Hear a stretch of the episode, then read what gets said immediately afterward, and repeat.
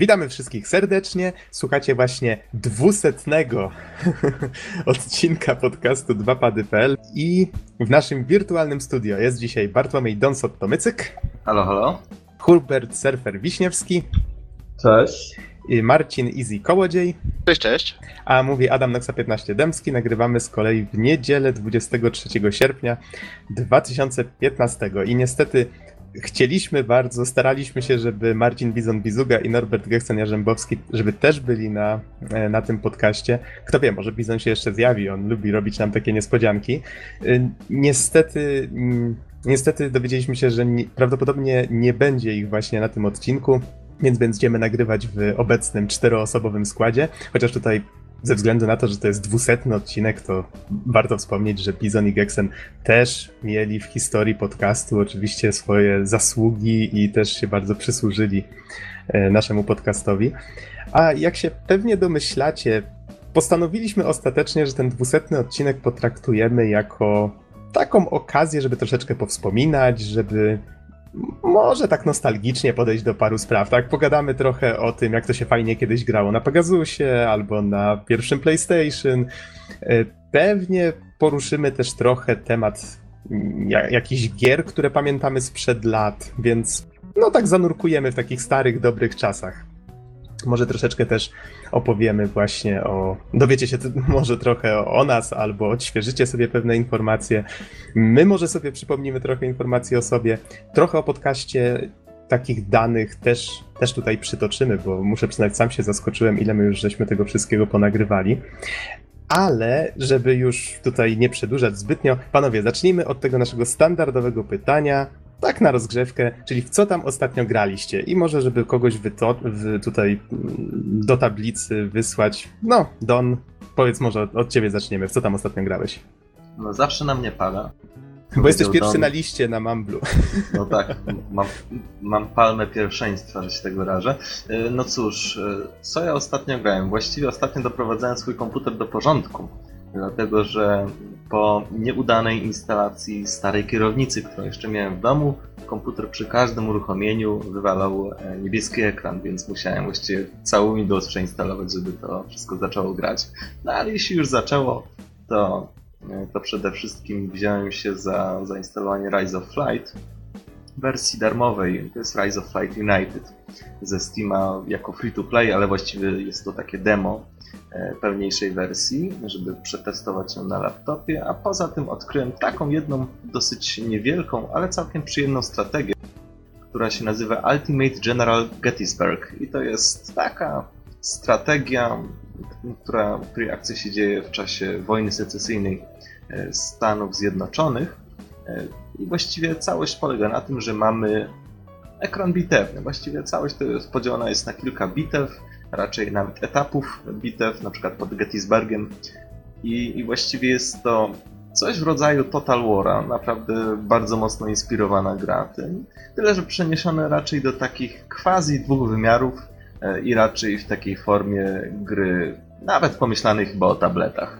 Więc, więc z jednej strony mamy ten minimalizm graficzny, e, i, a z drugiej strony naprawdę całkiem fajnie przekonujący gameplay, który faktycznie podobnie jak Total War potrafi w bardzo trafny sposób oddać e, pewne realia, czy też pewne zależności, jakie odbywają się w trakcie bitew. Mhm. To by było mniej więcej na tyle teraz, jak właśnie wyjechałem z Warszawy, wprawdzie całą swoją bibliotekę Steamową zabrałem ze sobą z oczywistych względów, ale jednak mimo wszystko PC do gier został w Warszawie, więc, więc raczej mniej produkcji wypróbowuję. Ale jak mówię, Ultimate General Gettysburg no, na pierwszy rzut oka całkiem przyjemna gierka. A jak tam u ciebie Easy? Jak już lecimy po kolei, to lecimy po kolei. Y, u mnie jakoś tak ostatnio średnio zgrań, było jakieś tam inżynierka, jakieś śmieszne rzeczy, ale udało mi się pograć trochę na necie. W sumie y, pograłem w Rocket League. Jeżeli ktoś lubi samochody, albo lubi piłkę, albo lubi głupie kapelusze, to, to jest gra dla niego. Jest Naprawdę bardzo fajna, bardzo przyjemna, jak się gra jeszcze ze znajomymi i się strzela bram, jakieś mega bramki, jeżdżąc właśnie samochodzikami po boisku. Jest super, jest świetne. Oprócz tego wróciłem... A możesz jeszcze raz przypomnieć tytuł? Ra Rocket League? Rocket League. Rocket League, aha, okej. Tak, to, tak na dobrą sprawę to jest sequel do gierki na Playa Trójkę, która miała lepszą nazwę, tylko nie mogę sobie wypomnieć, bo dosyć długą. Ale teraz w ogóle bardzo dużo ludzi y, właśnie podłapało temat, bardzo dużo ludzi gra, fajne community się wytworzyło, więc warto teraz uderzać. Samochody, piłka. To jest to, moc. E, oprócz tego wróciłem trochę do Darkest Dungeon, bo w sumie zmieniło się całkiem sporo y, od tego, jak ostatni raz gdzieś tam wchodziłem, y, chodziłem właśnie po jakichś, po jakichś mrocznych lasach i ubijałem potwory. Mm, mm, mm, mm, mm. Przepraszam, Izzy, mogę ci wejść słowo. Y, tak, tak. Przypomnę tylko, e, prequel do Rocket League to jest Supersonic Acrobat Rocket Powered Battle Cars. Dokładnie. E, gra, która generalnie nie była zbyt popularna, a swoją drogą jest dużo bardziej rozbudowana od Rocket League, które Y, tak, ja myślę, stało że, się takim e-sportowym e, nowym hitem. y, myślę, że prędzej czy później Rocket League rozrośnie się, co nie właśnie do takich samych rozmiarów, jeżeli chodzi właśnie o areny, o boiska, znaczy się o tryby i tak dalej. No ale to musi jeszcze chwilę potrwać. Ale za to już przykuł uwagę Major League Gaming, czyli amerykańskiej y, takiej organizacji sportowej i nawet ostatnio odbył się pierwszy turniej, w którym były do zgarnięcia jakieś pieniądze. Wiecie co, a propos e, sportu i e-sportu, to ja dzisiaj przeglądając e, kanały na Polsat Sport widziałem dosłownie transmisję z meczu w League of Legends. Y, tak, która chyba nawet dalej trwa, dlatego, bo to są finały Europejskiej Ligi League of Legends. Ale Ale z tego co wiem, to jest w ogóle już taki wpisany w ramówkę e, program, w sensie Tak. z Nie rozgrywki. wiem, nie oglądam League of telewizji, E, więc, Znaczy ten, ja więc też nie, ale, się ale ja też nie, nie oglądam telewizji, ale interesuję się grami, więc gdzieś tam mi to kiedyś wpadło jako news, a jest to uważam dosyć ciekawy fenomen, bo sądzę, że jeszcze jakieś 4 lata temu czy 5 to nikt by nie pomyślał, że w Polsce e-sport będzie aż tak bardzo popularny, no ale jak widać staje się coraz bardziej rozpoznawalny. No, któraś telewizja musiała w końcu się przemóc i, i zainwestować w to, co nie? A tak z innej beczki mówiliście, że ta gra o tych samochodzikach nie jest, nie, ta, ten prequel, tak, nie był zbyt popularny, ale mam pewną teorię dlaczego, bo wyobrażacie sobie, jak ktoś mówi, o słuchaj, taką fajną grę z samochodzikami i piłką, tylko jak ona się nazywała, tak? Jak można polecić grę z tytułem, którego nie da się wymówić? Mógłbyś go jeszcze raz przytoczyć, surfer? Nie. E, Supersonic Acrobatic Rocket Powered Battle Cars. E, I widzę, że nazywane po prostu SARPS.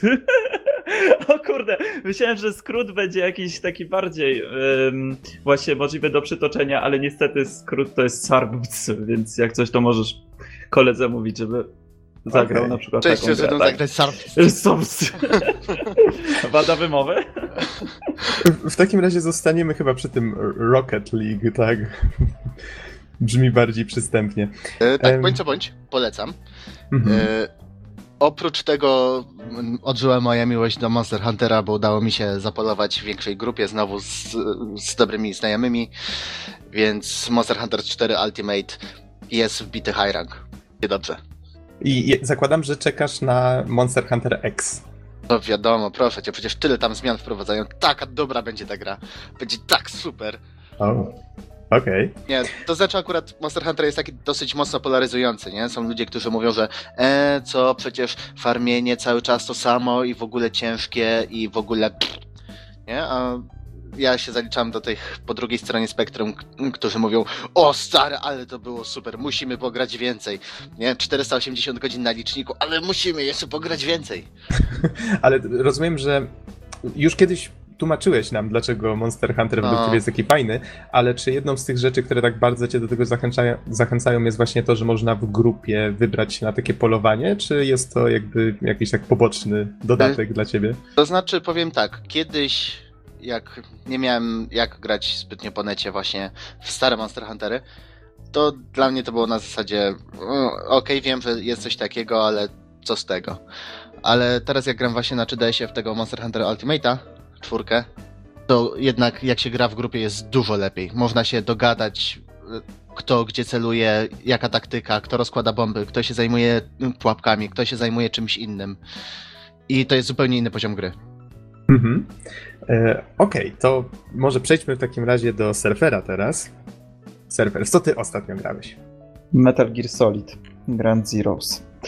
Więc A e, ty już go przeszedłeś. Tak, już przeszedłem go bardzo dawno temu, ponad rok temu, ale mm, to jest ciekawe. Wiesz, zauważyłem mm, taki drobny mankament w strukturze PlayStation Network, e, co raczej nie jest jakimś wielkim odkryciem, biorąc pod uwagę, jak PSN działa, ale to, to mnie akurat zaskoczyło, dlatego że e, nie synchronizowały mi się trofea z PlayStation 3 do PlayStation 4.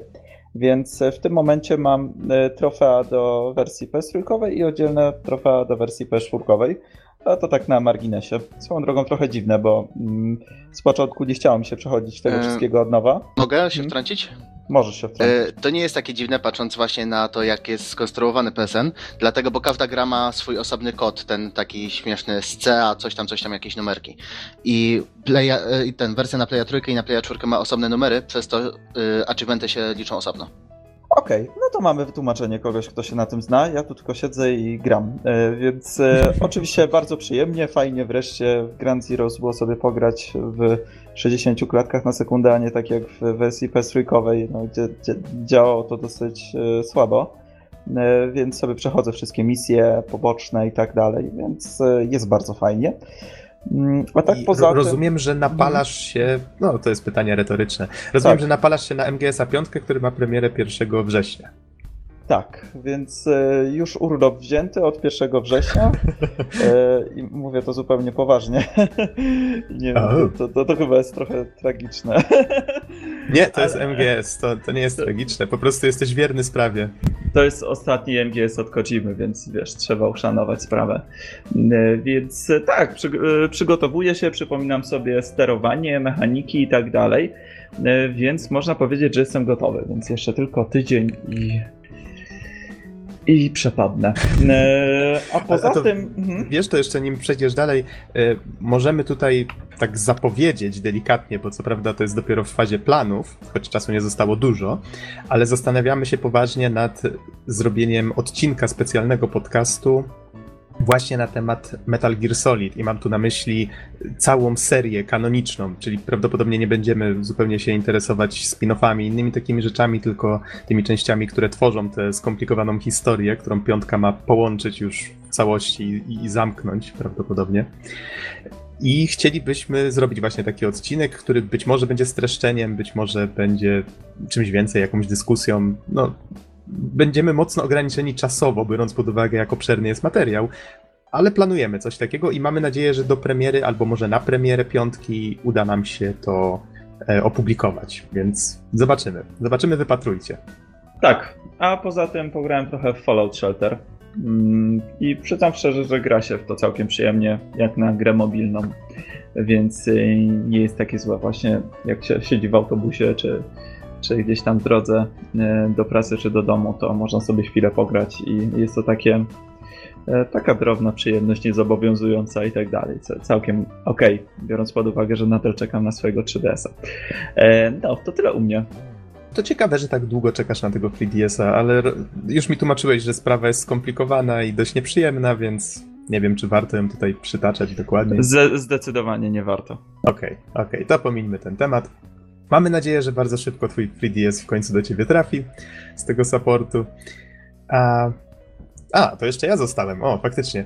Y, To w co ja ostatnio grałem? Ja ostatnio zainteresowałem się Crypt of the Necrodancer, ale jeszcze nim o tym powiem, to przypomniałem sobie, że jak poprzednio zadawaliśmy to nasze standardowe pytanie, to nie wspomniałem o tym, że się ukazał czwarty odcinek Life is Strange, który wow, zmiótł mnie Końcówka, nie?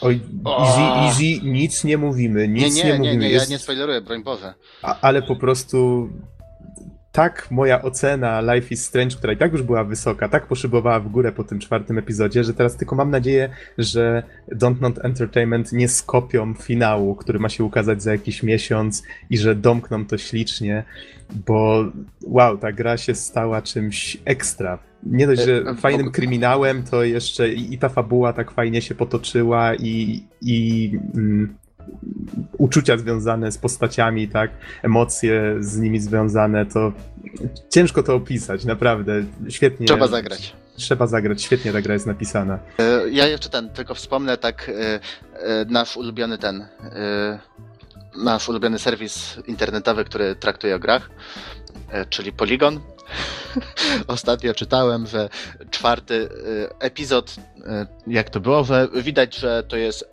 gra, jednak widać, że to jest gra tworzona przez mężczyzn i że w ogóle mizoginia i w ogóle traktowanie kobiet i przedstawienie ich w grach i oni są źli. Mm, a, a możesz jakoś wyjaśnić, o co chodzi z tym ulubionym serwisem? Bo ja się E, domyślam, ale... E, No, Wiedźmin. I który pierwszy serwis właśnie mówił, że e, świat Wiedźmina jest mizoginistyczny i w ogóle biją tam kobiety i nie ma osób, które są odmiennego koloru skóry? Polygon. Mhm, bo ja tak właśnie słyszałem, że Polygon ostatnio, czy już zawsze, nie wiem, bo ja szczerze mówiąc nie czytuję, podchodzi do różnych tematów właśnie tak y, celowo, celowo wytykając takie różne, czasami na siłę właśnie rzeczy, żeby zbierać kliki, tak? Mam nadzieję, że to jest na siłę. Tak taką ma opinię.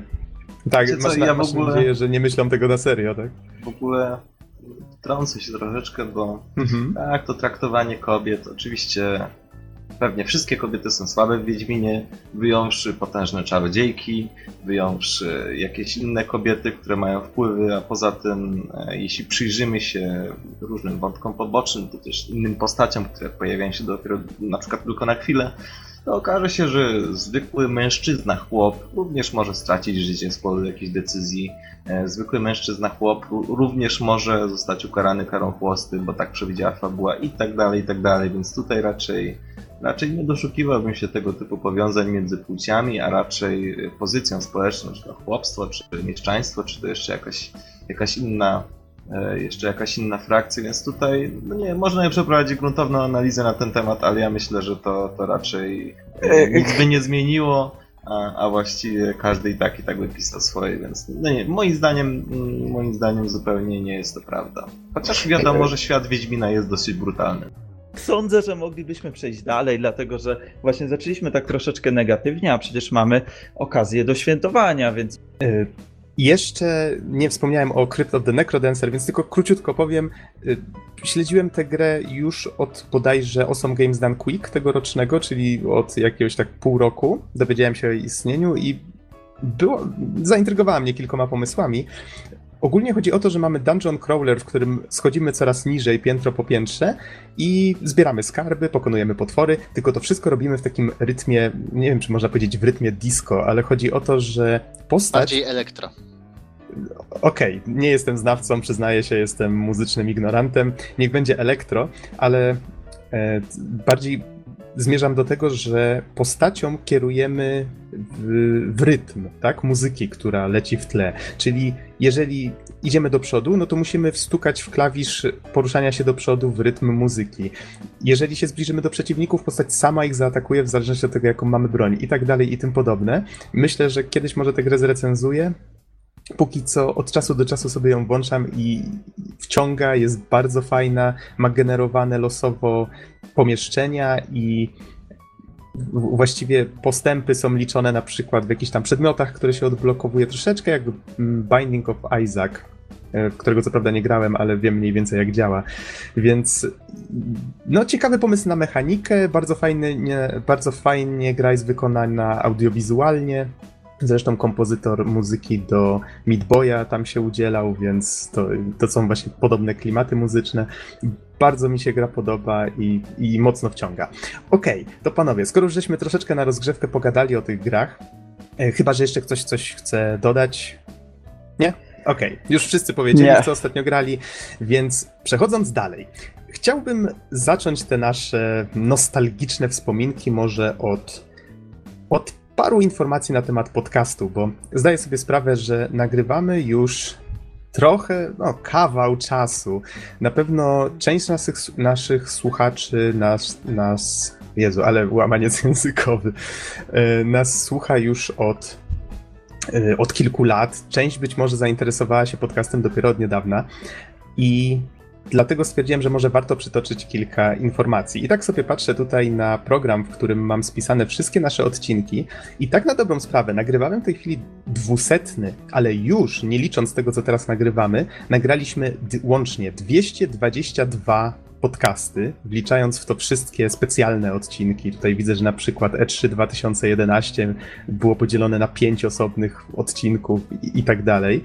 Łącznie te 222 pliki to jest 12 dni, 22 godziny, 37 minut i 22 sekundy nagrania, czyli prawie 13 dni ciągłego gadania.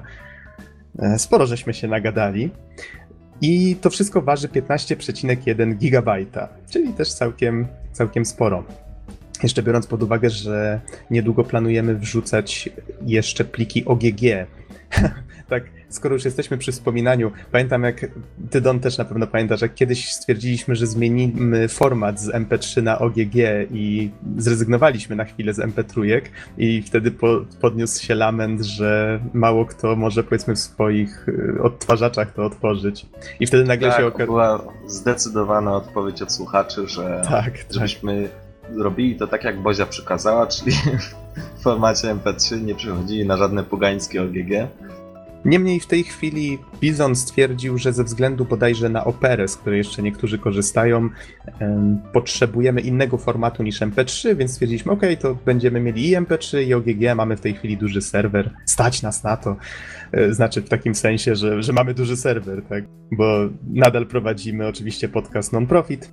I tak, z jakichś innych informacji, które tutaj sobie wpisałem, że pierwszy wpis na blogu, bo podcast nie zaczynał jako podcast, on był na początku blogiem, który był założony przez Bizona i Łukasza.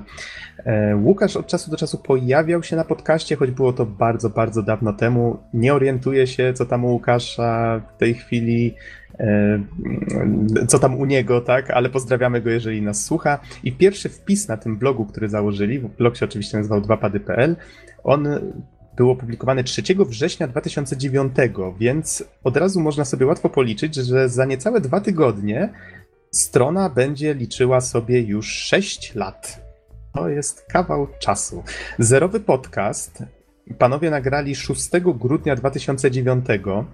Nie pamiętam dokładnie, chyba, chyba oni właśnie tylko brali w nim udział.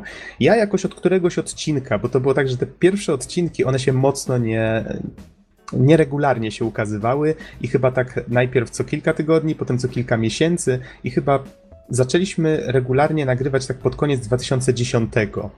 Tak koło odcinka siódmego czy szóstego. I wtedy ja dopiero pamiętam, skoczyłem na pokład, Bizon mnie zachęcił właśnie do tego i zaczęliśmy kombinować, zbierać ekipę. Tak się pojawił Don na podcaście, pojawił się Ja Norbert. pamiętam, pamiętam, że wkroczyłem w odcinku dziesiątym.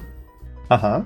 No, więc nagrywamy, nagrywamy już bardzo, bardzo długo, tak z, z 5, 5 lat, no.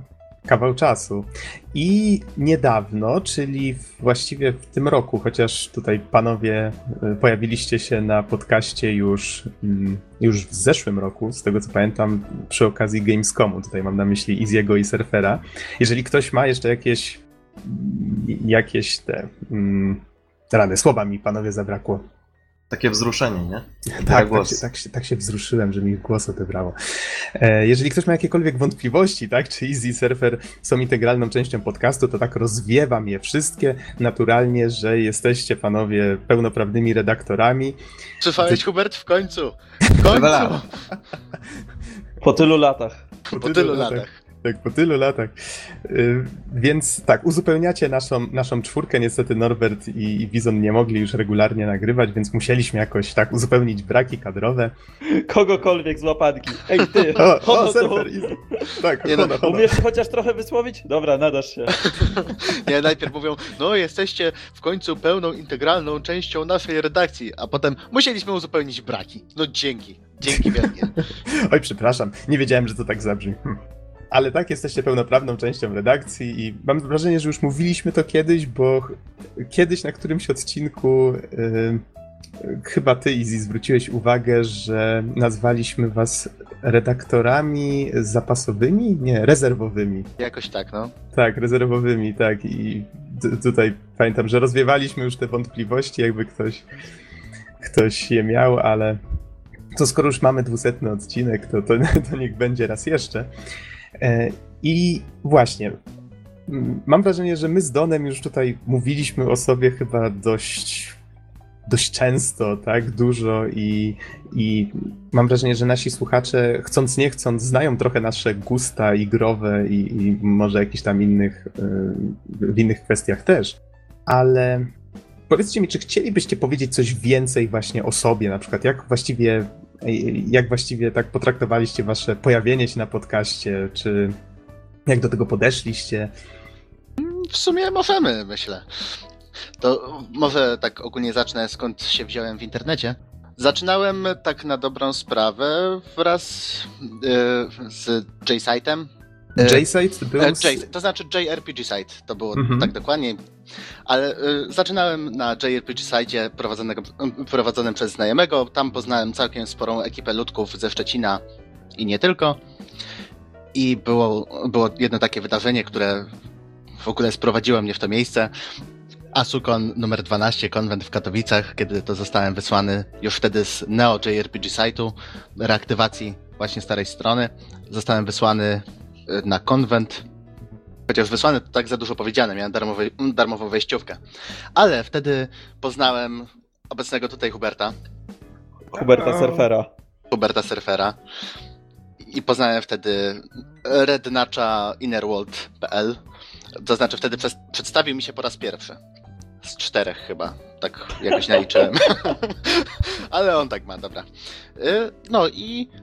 Kurde, Y, gdyby masz, nie to, masz, na pewnie tutaj- myśli, masz na myśli Zela, tak? Tak, tak. Re- Redaktora naczelnego Innerworldu. Jeszcze tak, wtedy. Mhm. Jeszcze wtedy, no. Tak, To znaczy, to już było parę ładnych lat temu, tak na dobrą sprawę. Kiedy to było? Jakoś... Wow, Eee, bardzo dawno temu. 9, 2009? Chyba tak. Albo 2008? Mm, aż chyba za chwilę sprawdzę. Czyli mówiąc krótko, kręciłeś się cały czas właśnie w takich klimatach JRPG-owych, w sensie japońskich RPGów, tak? Gier japońskich. To znaczy, od tego zaczynałem. Bo akurat znalazłem znajomych, z, z którymi bardzo dobrze mi się gadało właśnie na stronach JRPG-owych, ale tak na dobrą sprawę gram we wszystko, co mi wpadnie w łapy i co uznam za godne mojego czasu. O, okej. A to może sk- przeskoczymy tak płynnie do surfera. Surfer, a ten, jak w twoim przypadku, no bo wspomniałeś, Easy, że z surferem też się na konwencie poznałeś. Ja tutaj też was znam od ładnych kilku lat, więc e, wiem, że kręcicie się wokół tych e, JRPG-owych spraw, tak? Ty, surfer, od początku, e, jak w, tutaj, skoro już mówimy o zaczęciu pojawiania się w internecie, tak? A, Zabrzmiało to jak masło maślane, ale niech będzie. Ty zaczynałeś od Innerworldu, tak? Czy też jakiś Nie, nie, nie, nie. Ja zaznacza, z, z, zaczynałem dużo, dużo wcześniej niż. Aha. Znaczy nie wiem nawet, czy Inner World wtedy istniał. Chyba już istniał, ale to były jakieś same początki. W każdym razie mm, nie w samym Inner Worldzie, to było kilka różnych tam stronek. O tym nie ma sensu za mocno chyba wspominać, bo i tak sądzę, że nikt ze słuchających nie będzie wiedział o co chodzi, bo te strony nie istnieją już od pewnie jakichś 8 lat czy, czy coś takiego. E, tutaj większość ekipy oczywiście też poznałem na konwentach mangowych w Polsce. Ja akurat chyba na swoim pierwszym konwencie byłem w 2003 roku. Jakimś fanem magii anime nie jestem, ale właśnie mm, była to możliwość poznania ludzi i, i z ekipą Innerworldową jeździliśmy, organizowaliśmy sale konsolowe.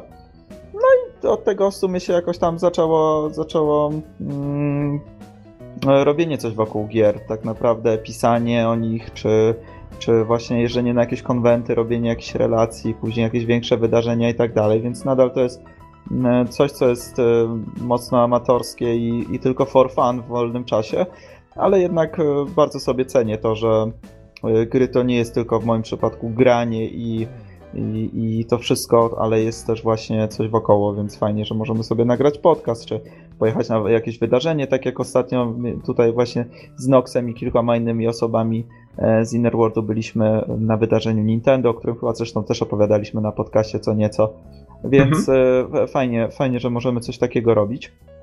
E, No jeżeli chodzi o gry, e, puh, to jest też ciężki temat, w sumie bo mógłbym odpowiedzieć podobnie tak jak Easy, że wszystko to, co uważam za godne mego czasu. Z drugiej strony, ja na przykład nie przepadam aż tak bardzo za grami indie czy, czy takimi drobnymi gierkami. Raczej staram się grać w, w większe produkcje, chociaż no też oczywiście nie tylko AAA, bo E, Wiadomo, że aktualnie e, ten segment branży, czyli gry AAA, jest dosyć mocno okaleczony przez DLC, jakieś e, day one patche i inne cholerstwa, więc z tym też różnie bywa. Em, Może, o, może, może najlepiej będzie określić e, mnie jako e, osobę, która jest wielkim fanem e, konsol Sony przede wszystkim. Więc ja się wychowałem na PSX-ie, chociaż wcześniej był Atari jeszcze w domu, ale powiedzmy, że taką pierwszą poważną dla mnie konsolą, no to właśnie było PlayStation 1, mm, później dwójka, później był Xbox 360, e, później PlayStation 3, PlayStation 4, Xbox One. Więc tak, na, na, na zmianę pod, później już był e, Xbox i PlayStation, więc obie platformy sobie bardzo cenię. No a teraz powoli zaczynam e, przekonywać się do Nintendo, więc tutaj ten mój nieszczęsny 3DS, który, e, którym nacieszyłem się niecałe 3 tygodnie, a który leży w naprawie prawie półtora miesiąca. E, No i też planuję zakup e, Wii U jeszcze w tym roku, więc sądzę, że troszeczkę jeszcze bardziej poszerzę swoje horyzonty growe. A Easy, jak w twoim przypadku? Tutaj surfer już napoczął kolejny temat właściwie, tak? Czyli jakieś tam konsole, od których zaczynaliśmy. Ale może chciałbyś jeszcze coś dodać? To znaczy, może powiem o tych konsolach jeszcze, e, z, z którymi ja zaczynałem. O, ja, to mam nadzieję, że wszyscy się dorzucą do tego, bo to jest fajny temat. Pewnie. Ludzie zawsze lubią nostalgicznie powspominać stare sprzęty. Stare gry były takie dobre. Oba! Nie, zawsze, zawsze się tak mówi, zawsze się wspomina i trochę podkoloryzowuje, a później się wraca do tego i boże, ja grałem w takie... No, ale e, bądź co bądź, wracając do tematu. Ja zaczynałem od Pegasusa. Pamiętam, jak za dzieciaka chodziłem jeszcze na taki targ niedaleko pętli tramwajowej i tam kupowało się e, kupowało się kartridże na takim ten, na straganie, który był dosłownie po środku całego targu. Oczywiście nic nie było, że tak powiem, oryginalne. No ale były gry 9999 w jednym, tudzież 9 milionów w jednym i jakoś to się kręciło, ale tak na poważniej zacząłem grać dopiero w, wraz z, z Playem 1. Ja tak samo jestem zdecydowanie fanem konsol Sony. Mam Playa 1, nawet dalej mi tutaj leży w szafie, mam Playa 2, Playa 3 niedawno sprzedałem, bo stwierdziłem, że jeżeli coś kochasz, to trzeba dać mu wolność i niech ktoś inny w końcu pogra na tej konsoli, bo to trochę marnowanie, jak leży u mnie i się kurzy cały czas. Aha. Playa 4 myślałem nad nim, ale na razie jeszcze nie jestem przekonany, bo większość gier tak na dobrą sprawę pojawia się na PC. A PC mam takiego, że spokojnie wszystko, wszystko mogę sobie pograć. PSP miałem, DS-a, teraz 3DS-a, Wii mi leży pod telewizorem pożyczone, co prawda, ale, ale zawsze. Nad Wii U też się zastanawiam, dlatego, bo Splatoon mnie strasznie kusi. Ja nie mogę, ale ta gra wygląda bardzo fajnie.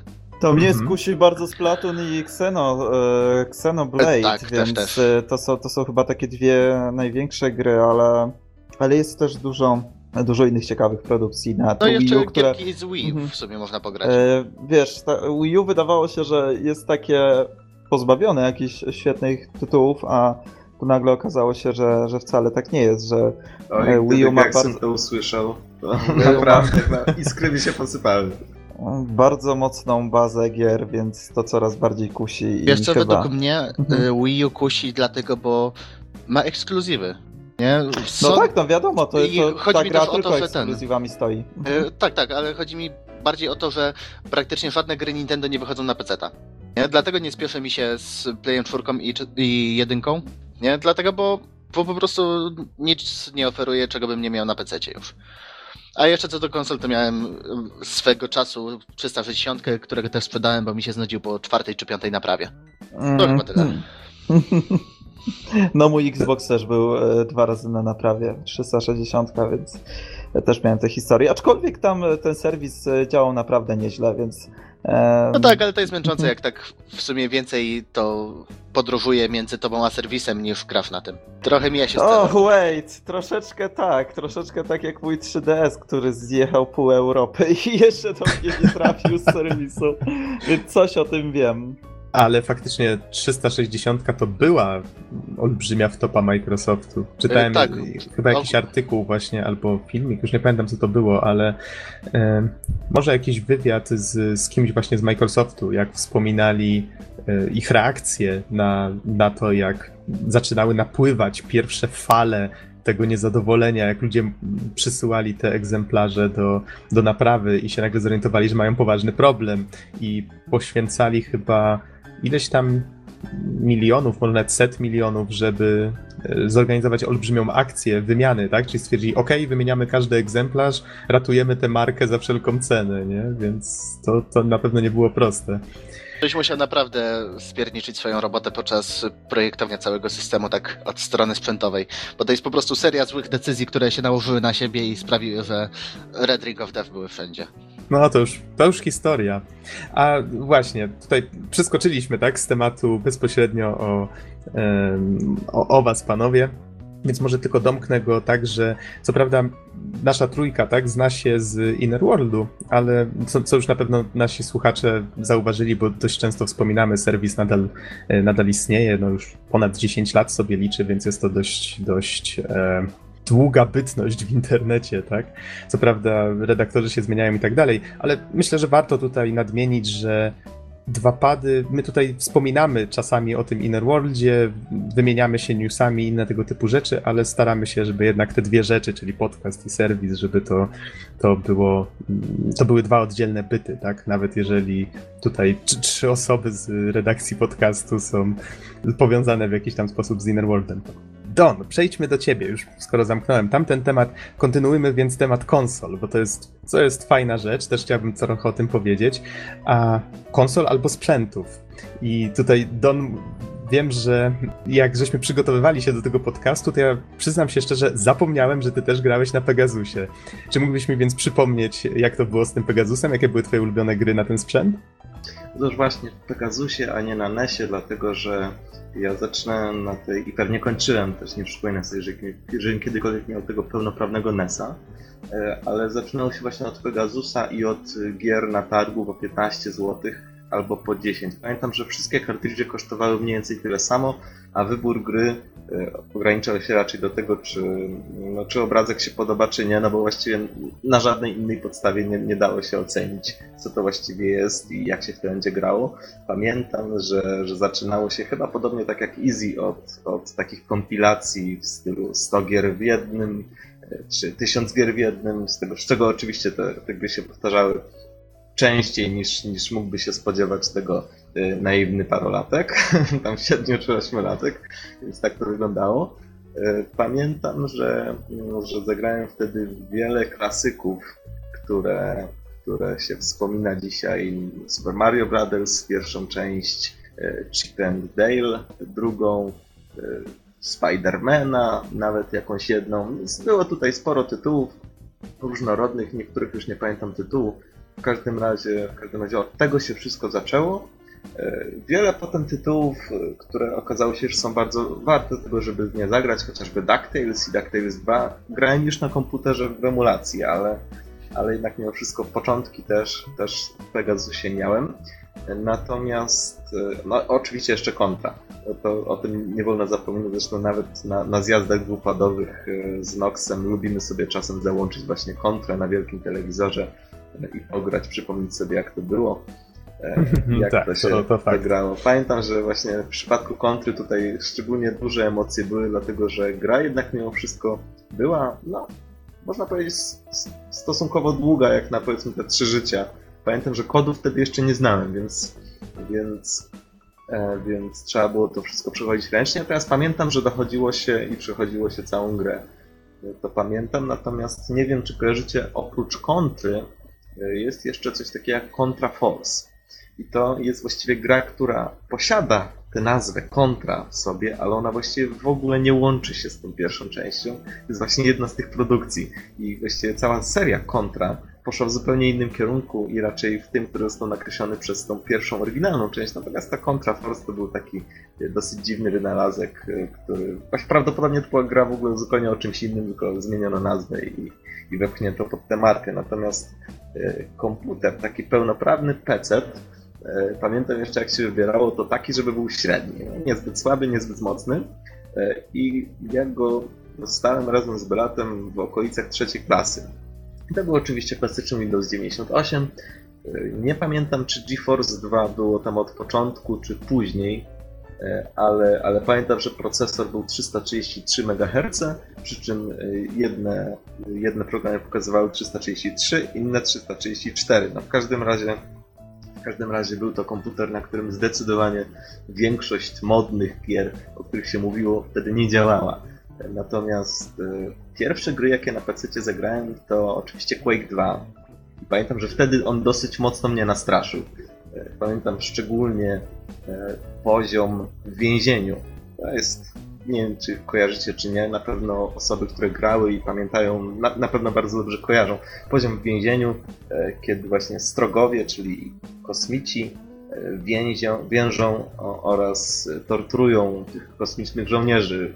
Między nimi tam były całe cele pokryte krwią, czy nawet wręcz żołnierze, którzy byli quasi ukrzyżowani, więc tutaj były naprawdę dosyć, dosyć drastyczne obrazy, chociaż wiadomo, że były całkowicie pikselowe.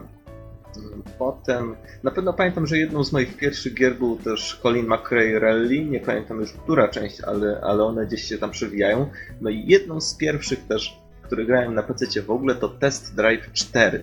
Bardzo fajna gra wyścigowa. Muszę A, to też pamiętam, też pamiętam. Grałem w nią mhm. na tyle dużo i na tyle długo, że nawet teraz jak wpisałem sobie w YouTube po prostu Test Drive 4, to od razu kojarzę trasy, kojarzę samochody, to wszystko, więc, więc tak, to, tak to wyglądało w moim przypadku.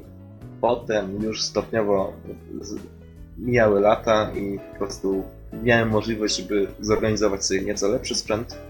Teraz, y, teraz u mnie oczywiście dalej konsekwentnie PC. Natomiast mam jednego laptopa, to jest Acer Aspire 5740G, jeśli ktoś jest ciekawy, oraz PC stacjonarny, który jest przeznaczony właściwie do grania, ale też do modyfikowania i tworzenia na takich nowszych, bardziej wymagających technologiach, z Windowsem 8.1 i tak dalej. Więc mam tutaj te dwa komputery które wykorzystuję w zależności od potrzeb, jeden laptop, drugi stacjonarka. Natomiast muszę powiedzieć, że, e, że myślę już coraz poważniej e, o paru rzeczach. Po pierwsze, e, ten mój pierwszy PC, o którym mówiłem, on stoi biurko dalej teraz ode mnie, on dalej działa, dalej stoi, jest wprawdzie odłączony i nie ma monitora i tak dalej, i tak dalej, ale on po prostu działa i jeszcze nawet po latach go uruchamiałem z Windowsem XP, więc jest tutaj 100% pewność. Który to był rocznik, jeszcze raz powiedz? Rocznik. No, dostałem go, kiedy byłem w trzeciej klasie podstawówki, więc ma już trochę lat i coraz poważniej myślę sobie o tym, żeby w jakiś sposób go reaktywować. Głównie z myślą o starszych grach, e, w przypadku których nie chciałbym uciekać się do wszelkiego rodzaju symulacji, e, emulacji, tylko po prostu oryginalnie uruchomić je i zobaczyć to e, na własne oczy, tak jak się to grało wcześniej, a w przypadku gier, które już grałem, żeby po prostu sobie to przypomnieć. Poza tym, e, tak jak już pewnie mm, słyszeliście w poprzednich odcinkach, powoli, powoli e, zbiera mi się też bardzo ma mała grupka, wręcz na razie dwa tytuły na PS1, więc też powoli myślę sobie, czy nie warto by zakupić PlayStation 1 albo PlayStation 2 po to, żeby móc właśnie te starsze gry zagrać w oryginale. Bardzo dużo osób zresztą poleca mi PS2, dlatego że cała masa słynnych tytułów właśnie wyszła na tę platformę konkretną, a poza tym, jak słyszałem, ma ona również możliwość uruchamiania gier z PS1, więc tutaj to byłaby podwójna korzyść. No ale w tej, w tej chwili tak wygląda ta sytuacja u mnie. Mhm. Tutaj surfer pewnie jako i Easy jako fani Sony pewnie przyklasną, bo czy... Dziękuję, dziękuję, tak. Dodatkowe efekty dźwiękowe. E, czyli konsolami dopiero teraz zaczynasz się interesować po latach, tak? Tak, i to właśnie raczej nie ze względu mm, na perspektywę gracza, ale już tak powoli, nieśmiało badacza. Jednak mimo wszystko, tak jak powiedziałem, chciałbym pewne rzeczy zobaczyć w oryginale, a nie w emulacji, bo jednak mimo wszystko e, wszelkiego rodzaju wirtualne maszyny, inne mechanizmy emulowania jednak odbierają pewnym zjawiskom ten oryginalny wydźwięk. Z, czym pewnie się zgodzisz ze mną, biorąc pod uwagę fakt, że e, widziałem, widziałem, kiedy byłem u ciebie, sam posiadasz jeszcze kartridże z grami, więc, więc tutaj myślę, że duch nie zamiera. Mhm. A to skoro już e, do mnie przechodzimy, to też może troszeczkę powiem w takim razie o jakichś swoich takich e, sentymentach, tak, czy konsolach, które mam. Ja zaczynałem od Pegasusa I też o tym, że to jest NES, dowiedziałem się dużo, dużo później, e, chociaż miałem i z jednym, i z drugim styczność. U siebie grałem w domu w Pegasusa, u siostry ciotecznej graliśmy na NESie. I to było to samo Super Mario, ale no jak tu tak, tak młoda osoba, która nie zna się w temacie, może stwierdzić, że to jest ta sama konsola, prawda? No, niemniej z, z, jednym sprzętem i z drugim miałem styczność. Nadal oba te sprzęty mam w szafce już teraz, więc, yy, więc można powiedzieć, że jakąś tam skromną kolekcję mam. Yy, I w moim przypadku ja grałem na Pegasusie od 5 do 10 roku życia, jak koledzy mieli już powiedzmy yy, pierwsze PlayStation albo no właściwie pierwsze PlayStation to chyba było wtedy takie, taki high-tech, tak? To, to, wtedy był, mm, to wtedy było na topie, więc jak ktoś miał taki sprzęt, to było wow, chodziło się do niego grać na przykład w Gran Turismo, e, w Crasha Bandicoota i potem wracało się do domu i odpalało się tego staruteńkiego Pegasusa. Tylko ja byłem w o tyle ciekawej sytuacji, że e, po pierwsze mieszkałem blisko rynku, więc też miałem dostęp do, do tych wszystkich składanek czy innych rzeczy, o których wspominaliście. Ale co lepsze, jedna osoba z sąsiedztwa, jedna pani wpadła na pomysł założenia wypożyczalni kaset wideo nieopodal i ona jednocześnie wypożyczała też właśnie te kartridże. Ona je sama testowała, sprawdzała co na nich jest, więc potrafiła to opisać, tak? Nie tak jak te osoby, które sprzedawały to na rynku. I pozwalała też przetestować taką grę i powiedzmy za jakąś tam, nie pamiętam czy to były 2 zł czy 5 zł, można było taką, taki kartridż na jeden dzień wypożyczyć. Ja w ten sposób poznałem wiele, wiele fajnych gier. W tym, niektóre z nich są ze mną do dzisiaj, na zasadzie, że, że do dzisiaj je pamiętam, czy mnie w jakiś tam sposób inspirują. Castlevania na przykład w ten sposób poznałem. E, Journey to Silius, który właściwie wtedy znałem jako Rough World. Nazwę zresztą poznałem po latach, bo to była jedna z takich gier, co to człowiekowi wpadła w pamięć, widziało się grafikę, pamiętało się jak się w nią grało, potrafiło się zanucić melodię, ale nie znało się za Chiny ludowe e, nazwy i się szukało po internecie i w pewnym momencie po latach się znalazło na przykład. Takich tytułów było całkiem sporo. No, mógłbym tu o Pegasusie czy o Nesie właśnie mówić bardzo długo. Dużo, dużo gier poznałem. Niektóre z nich tutaj już Don wymienił, więc myślę, że nie mam co tutaj może dłużej się rozgadywać na ten temat. Z kolei ja później dopiero zacząłem inwestować, może to, to złe słowo, ale konsole innego typu pojawiły się u mnie dość późno, bo najpierw pojawił się PC, to był chyba 98 rok. Tak, to był wtedy końcówka 98 to pierwszy PC i chyba też miał 333 MHz. I też właśnie pamiętam, że pierwszy Colin McCree na nim działał, Heretic 2, w którego oczywiście osoby w wieku moim i mojego brata grać nie powinny, ale pamiętam, że osoba, która przyszła, przywiozła ten komputer do nas do domu, właśnie przyniosła płytę piracką tego Heretika i, i go nam odpaliła. No to były, to były ciekawe czasy w sumie. E, I pierwsze konsole, które się poza Pegasusem u mnie pojawiły, to były konsole przenośne. Ja najpierw z Norbertem, w sensie właśnie z Geksenem, bo my też się znamy już od lat, zaczęliśmy się interesować e, emulacją. I dopiero wtedy ja się zorientowałem, jak bogaty jest świat konsol i ile tych konsol było. I zacząłem kojarzyć wtedy, że aha, to jest NES, na, z którym tyle miałem styczności. To jest powiedzmy PlayStation i tak zacząłem rozróżniać te różne rzeczy, widzieć ile ich było, jakie różne fajne tytuły. Trochę się tak zachłysnąłem tym wszystkim, tak? E, odkryłem ile Castlevanii na przykład się pojawiło przez, przez te ileś tam lat bo to był chyba tak 2000, 2003 mam wrażenie, jak żeśmy tą emulacją się zaczęli interesować. I ja zacząłem wyszukiwać te Castlevania, zacząłem w nie grać, a że tych gier tam było już ponad 10 czy no, 15, dużo tego było, to ja w pewnym momencie stwierdziłem, że a może spróbuję stronę na ten temat prowadzić. Potem się zaangażowałem w taki zin, magazyn w sensie elektroniczny na płycie e, CD Action, który się nazywał Emu Kącik. On już w tej chwili nie istnieje, ale pamiętam, że tam zaczynałem pisać i to możliwe, że to to właśnie na mnie taki wpływ, że potem zacząłem i o grach pisać i teraz mówić, tak? Że zacząłem się angażować w takie bardziej recenzenckie mm, zajęcia. Więc to, to w sumie myślę, że miało, miało pozytywny wpływ tak, na moje zainteresowanie grami. He, no i no i ze względu na to zainteresowanie emulacją w pewnym momencie zacząłem chcieć mieć jakiś z tych sprzętów naprawdę i zaczęło się od Game Boya Advance'a SP. To był wow, to był świetny sprzęcik z podświetleniem ekranu, z, z takim z, z, klapką na ekranik, tak? W sensie, że można go było go zamknąć. To, co już w tej chwili jest normą i, i w DS-ie, który też też miałem y, i 3DS-ie w tej chwili. Mam też PSP, więc te, te, konsole przenośne jakoś tak od pewnego roku konsole przenośne to, to, to tak, to jakoś tak trafiały do mnie. Nie mam Wity, co prawda, ale może kiedyś, no, jakoś nie, nie jestem pewien co do tego. A pierwsza konsola taka stacjonarna po Pegasusie, która do mnie trafiła, to była PS2 właśnie.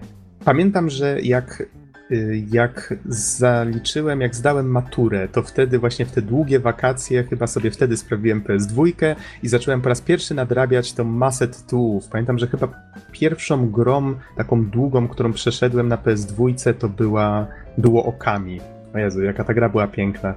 Więc mam też miłe wspomnienia właśnie związane z PS2, potem PS3 się pojawiła i i właściwie chyba tyle. Nie, nie mam jakoś szczególnie dużo tych konsol, tak? Wiem, że są osoby, które mają ich dużo, dużo więcej, ale no, tak mniej więcej się przekrój mojej kolekcji prezentuje. Nie jest tego jakoś ekstra dużo, ale trochę się przez lata nazbierało. Okej, okay, panowie, to Wspomnieliśmy już o, o jakichś takich właśnie sprzętach, od których zaczynaliśmy. Ja tu w sumie i Easy i Surfer powiedzieliście troszeczkę o tym, jak zaczynaliście z recenzowaniem gier. Wydaje mi się, że jeszcze do Dona warto na sekundkę wrócić, bo ja też troszeczkę od siebie dodałem. Don, a jak ty właśnie, jak to się stało, że zacząłeś mm, interesować się grami właśnie pod takim kątem analitycznym, recenzenckim? poznaliśmy się bodajże w 2010 na zjeździe twórców gier. Więc tak. wiem, że się już wtedy interesowałeś takimi rzeczami.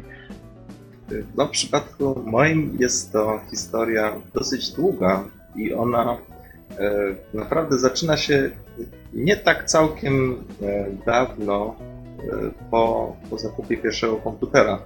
Już e, kiedy miałem 12 lat, to wpadłem na. No, było takie czasopismo Komputer Świat Gry, które bardzo chętnie wtedy kupowałem w opozycji do CD Action i na jednej z płyt znajdował się taki dosyć interesujący program. Dla mnie bardzo interesująco brzmiał. Nazywał się The Games Factory.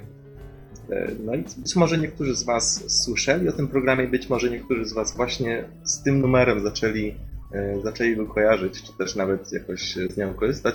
Ja natomiast e, naprawdę byłem, pamiętam, że byłem zafascynowany tym wszystkim, że po prostu mogę samemu napisać własną grę. E, I od tego się właściwie wszystko zaczęło, dlatego że no, na przykład mój brat również się trochę tym zainteresował, zrobił jakiegoś prostego bimbala i właściwie to było to. Natomiast ja pamiętam, że że jednak chciałem czegoś więcej. Chciałem dojść do takiej większej, większej perfekcji i zrobić coś konkretnego. Jedną z moich pierwszych, pierwszą grą, którą zrobiłem, to była gra według tutorialu, to było na jeźdźcy po prostu. Polegała na tym, że w lewej stronie ekranu był stateczek, w prawo, po prawej stronie ekranu był stateczek, który losowo się poruszał po prawej części ekranu, no i trzeba było tego e, zestrzelić. Oczywiście szybko szybko doszedłem do wniosku, że to jest zbyt mało i zacząłem e, jakieś różne rzeczy dodawać, jakieś efekty tła, E, jakieś animacje proste, które były wtedy jeszcze dołączone do, do całego programu, jakieś grafiki i inne tego typu rzeczy i, i zacząłem się tak bawić. Potem powstała kanonierka. E, to była taka banalnie prosta gra, łódeczka zrzuca bomby głębinowe na, na łodzie podwodne, której zresztą remake'iem jest ORP Burza. Ona powstała chyba ze 3 lata temu. I to może wytłumaczę, to jest, to jest gra, którą stworzyłeś, tak? Mhm, tak, i właściwie tak, tę grę stworzyłem bardzo ściśle według pomysłów, które miałem w wieku 12 lat. I tutaj naprawdę nie żartuję. Moim zdaniem to były naprawdę fajne pomysły. Ja nie potrafiłem ich dobrze zrealizować, ale myślę, że, że jakieś tam poczucie miałem i w ten sposób tę grę stworzyłem. E, I cóż, od Games Factor się zaczęło i pamiętam, że kiedy kiedy zacząłem mieć już taki stabilny dostęp do internetu, to wtedy dokonałem niesamowitego odkrycia, że nie byłem sam. Że wokół tego programu zgromadziła się całkiem duża społeczność, gigantyczna wręcz, która publikowała swoje gry, mniejsze, większe, gorsze, lepsze. I wtedy naprawdę poczułem taką mocną potrzebę tego, żeby się uczyć, żeby to wszystko nadrobić i żeby być jeszcze lepszym. I no i cóż, moje, moje przygody z, najpierw właśnie z The Games Factory, potem to był program e, firmy Clickteam, potem opuścili kolejny Multimedia Fusion, jedynkę, dwójkę, dwójkę zresztą kupiłem po latach e, za półtora tysiąca złotych i do dziś z niej korzystam. Więc, więc tutaj zacząłem się tym interesować i także wkraczać w tą całą społeczność. Tutaj jest forum Nuke Boards, które działa do dziś i, i na nim zaczynałem. Potem, potem e, był także Click Portal, e, ale po jakimś czasie, e, po jakimś czasie wyszła taka idea od mojego znajomego, wręcz przyjaciela, który zresztą to jest Tomasz Kaczmarek, Fano. W pełnej wersji jego niku nikt nie jest w stanie przeczytać, dlatego że jest niegramatyczny, ale powstał, powstał pomysł na zrobienie zjazdu twórców gier. No i pamiętam, że e, pierwszy tego typu e, zjazd e, odbył się w takim malutkim hoteliku, bodajże w Krakowie. I, I, oczywiście to było prywatne spotkanie 13 osób, no to nie było innej możliwości, ja byłem wśród tych 13 osób. Natomiast, natomiast postaraliśmy się też o to, żeby były różnorodne prelekcje, jakieś, jakiś nawet konkurs, dwie drużyny, które w ciągu nocy miały zrobić grę itd., tak itd. Tak i, I, od tego się właściwie zaczęło. E, pamiętam, że z kolejnymi latami zjazd twórców gier się ciągle rozwijał. Ja na tej imprezie także e, cały czas byłem, cały czas miałem wykłady i jak miałem, tak mam do dziś. Zaczynam myśleć o wykładzie tegorocznym. E, natomiast, natomiast co jeszcze było? Otóż w pewnym momencie powstała idea stworzenia takiego pełnoprawnego portalu dla twórców gier, Fabryka Gier. No i E, no i szczerze powiedziawszy, początkowo e, byłem tylko zwykłym użytkownikiem, potem stałem się moderatorem, a właściwie na końcu już byłem współadministratorem całości e, i zarządzałem tym wszystkim, włącznie z organizowaniem różnorodnych konkursów. Więc tak na sprawę, już wtedy bardzo mocno zainteresowałem się, już od dłuższego czasu byłem bardzo mocno zainteresowany grami właśnie z perspektywy nie tylko gracza, ale też twórcy, z perspektywy właśnie obserwowania, co się w grach dzieje, jakby to można odtworzyć, jakby to można zrobić i właściwie jakby współgrania tego wszystkiego. Przy okazji organizowania konkursów pisałem także różne recenzje, przy tym także recenzje analityczne, czyli 10 stron o jednej grze z dokładną analizą konkretnych ekranów, co, co, na nich, co w nich nie gra, co, co w nich nie gra, co jest źle, co jest dobrze, przynajmniej moim zdaniem. E, z podsumowaniem i wtedy właśnie pamiętam bardzo mocno się, bardzo mocno się tego typu tematami zainteresowałem. Na zjeździe twórców gier w 2010 roku w Gdańsku pamiętam, że spotkałem Noxa i skończyło się tak, że, że pewnego dnia rano żeśmy siedzieli na ławce dyskutując o różnego rodzaju grach, a po paru godzinach, po dwóch, trzech wokół nas naprawdę duż, duża grupa ludzi się zebrała. tak, tak się, tak to się, tak to było mniej więcej, nie wiem czy pamiętasz. E, tak... Pamiętam tylko, że tak, że zaczęliśmy dyskutować, szliśmy sobie i, i, tych ludzi było coraz więcej i zatrzymaliśmy się chyba w jakimś barze czy w czymś takim i nim się spostrzegłem, to tak, do naszej rozmowy wokół całe kółeczko było osób i, i, i słuchali, tak, jak gadamy o różnych rzeczach. Więc tak to wyglądało. E, dla mnie zjazd twórców gier był zawsze bardzo ważną imprezą. E, no właściwie imprezą, którą no, też współtworzyłem. I, I dlatego, kiedy wkroczyłem jakby w szeregi dwóch padów, e, okazało się, że też, też są chętni do tego, żeby na zjazdy jeździć. I od tej pory no, można powiedzieć, że jednak zjazd twórców gier jest takim naszym corocznym must have, must be. Więc na dwóch padach no mniej więcej co roku mamy zawsze taki jeden podcast poświęcony wyłącznie lub niemal wyłącznie tej imprezie. E, natomiast no, sama impreza się już bardzo mocno rozrosła do Game Industry Conference, o której pewnie będziemy Was e, informować na bieżąco, bo zbliża się właśnie kolejna edycja.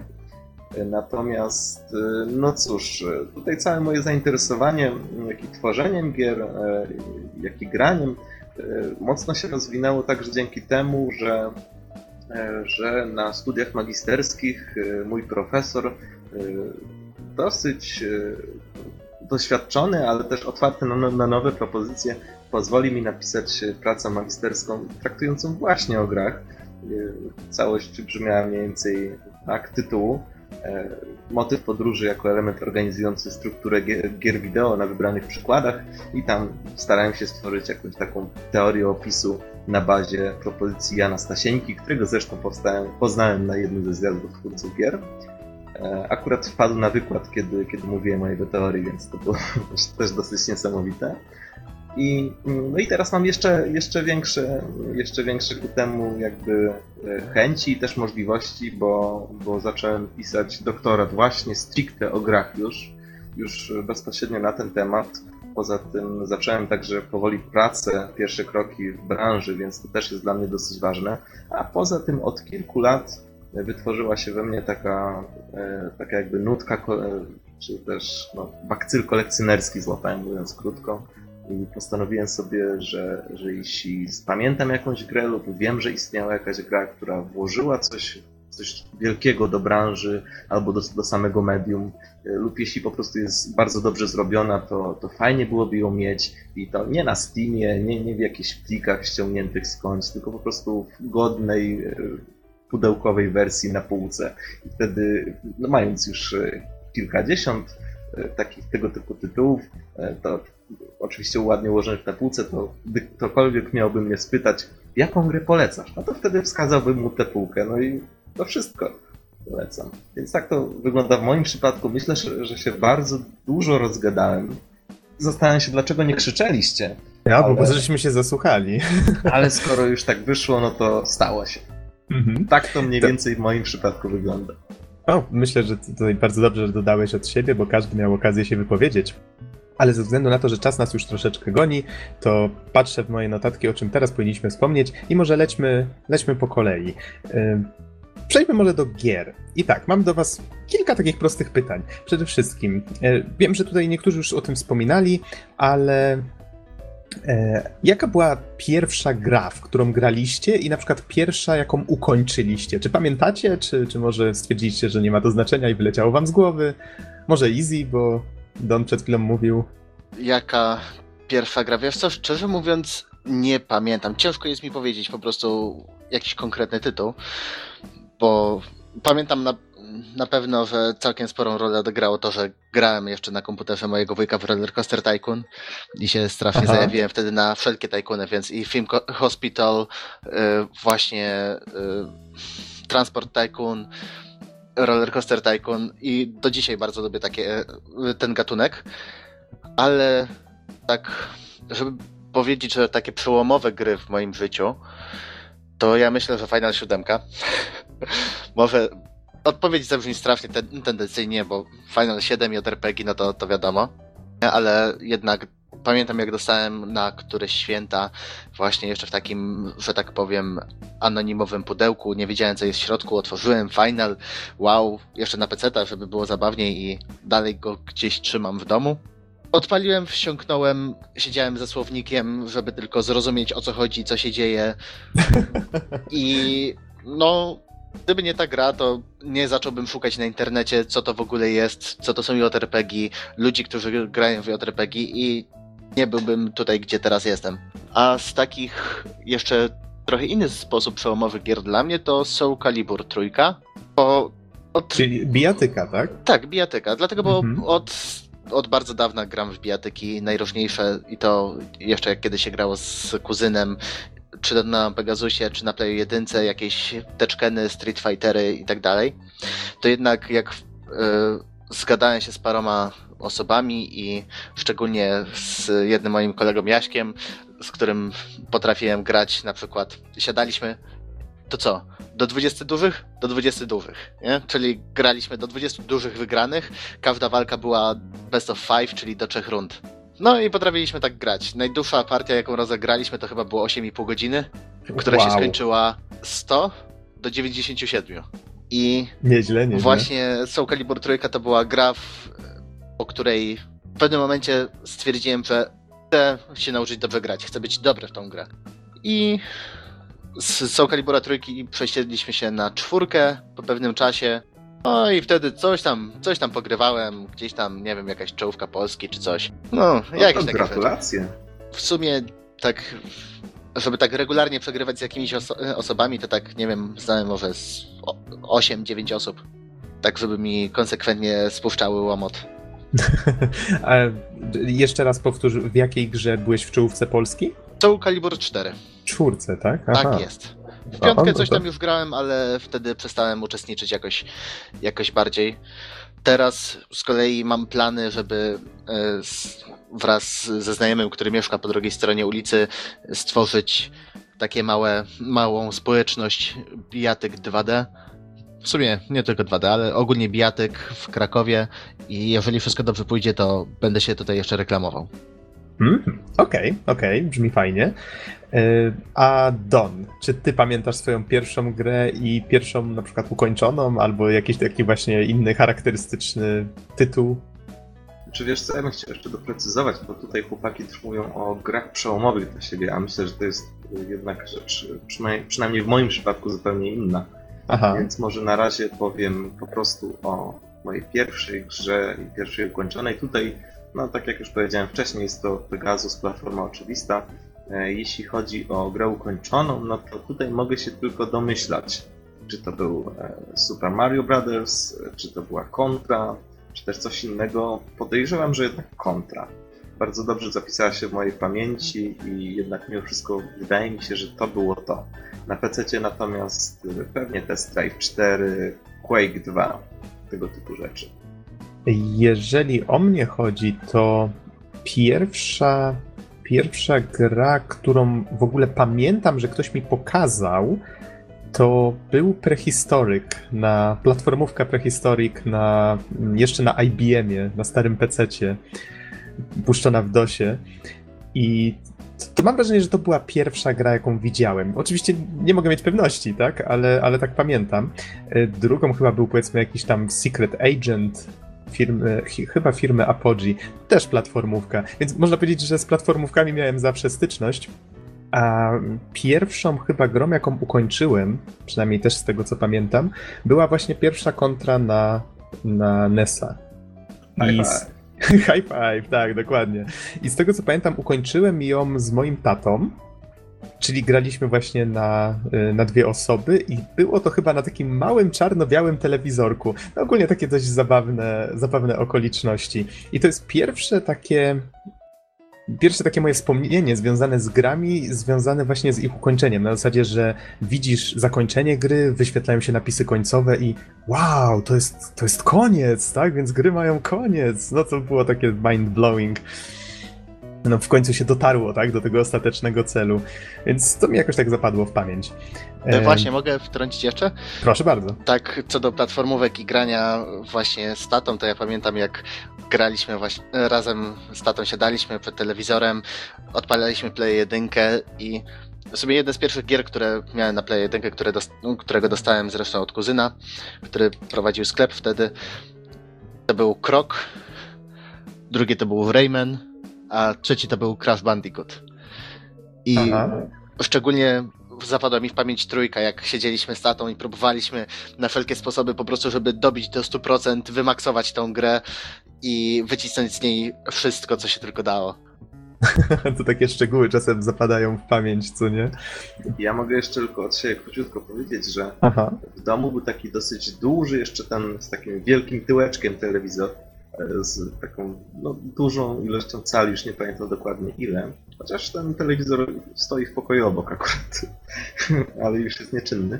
W każdym razie, mm, w każdym razie dużo się na nim grało. W końcu rodzice postanowili, że jednak mimo wszystko e, telewizor jest nie tylko do grania, ale też do oglądania programów różnych, no wiecie, chociaż tego akurat e, siedmiolatek czy ośmiolatek raczej nie zrozumie, więc, więc postanowili kupić mniejszy telewizor, który byłby właśnie przeznaczony głównie dla nas i głównie do grania. Ten telewizor akurat też tutaj obok mnie stoi. Pewnie pomyślicie sobie, ile tutaj rzeczy związanych ze wspomnieniami tutaj mam, że właściwie wszystko obok nie stoi, ale akurat jestem, jestem w mieszkaniu moich rodziców jakby na, na górnym piętrze, gdzie jest właśnie taki, taki pokój gościnny i tam właśnie różne na tego typu rzeczy stają.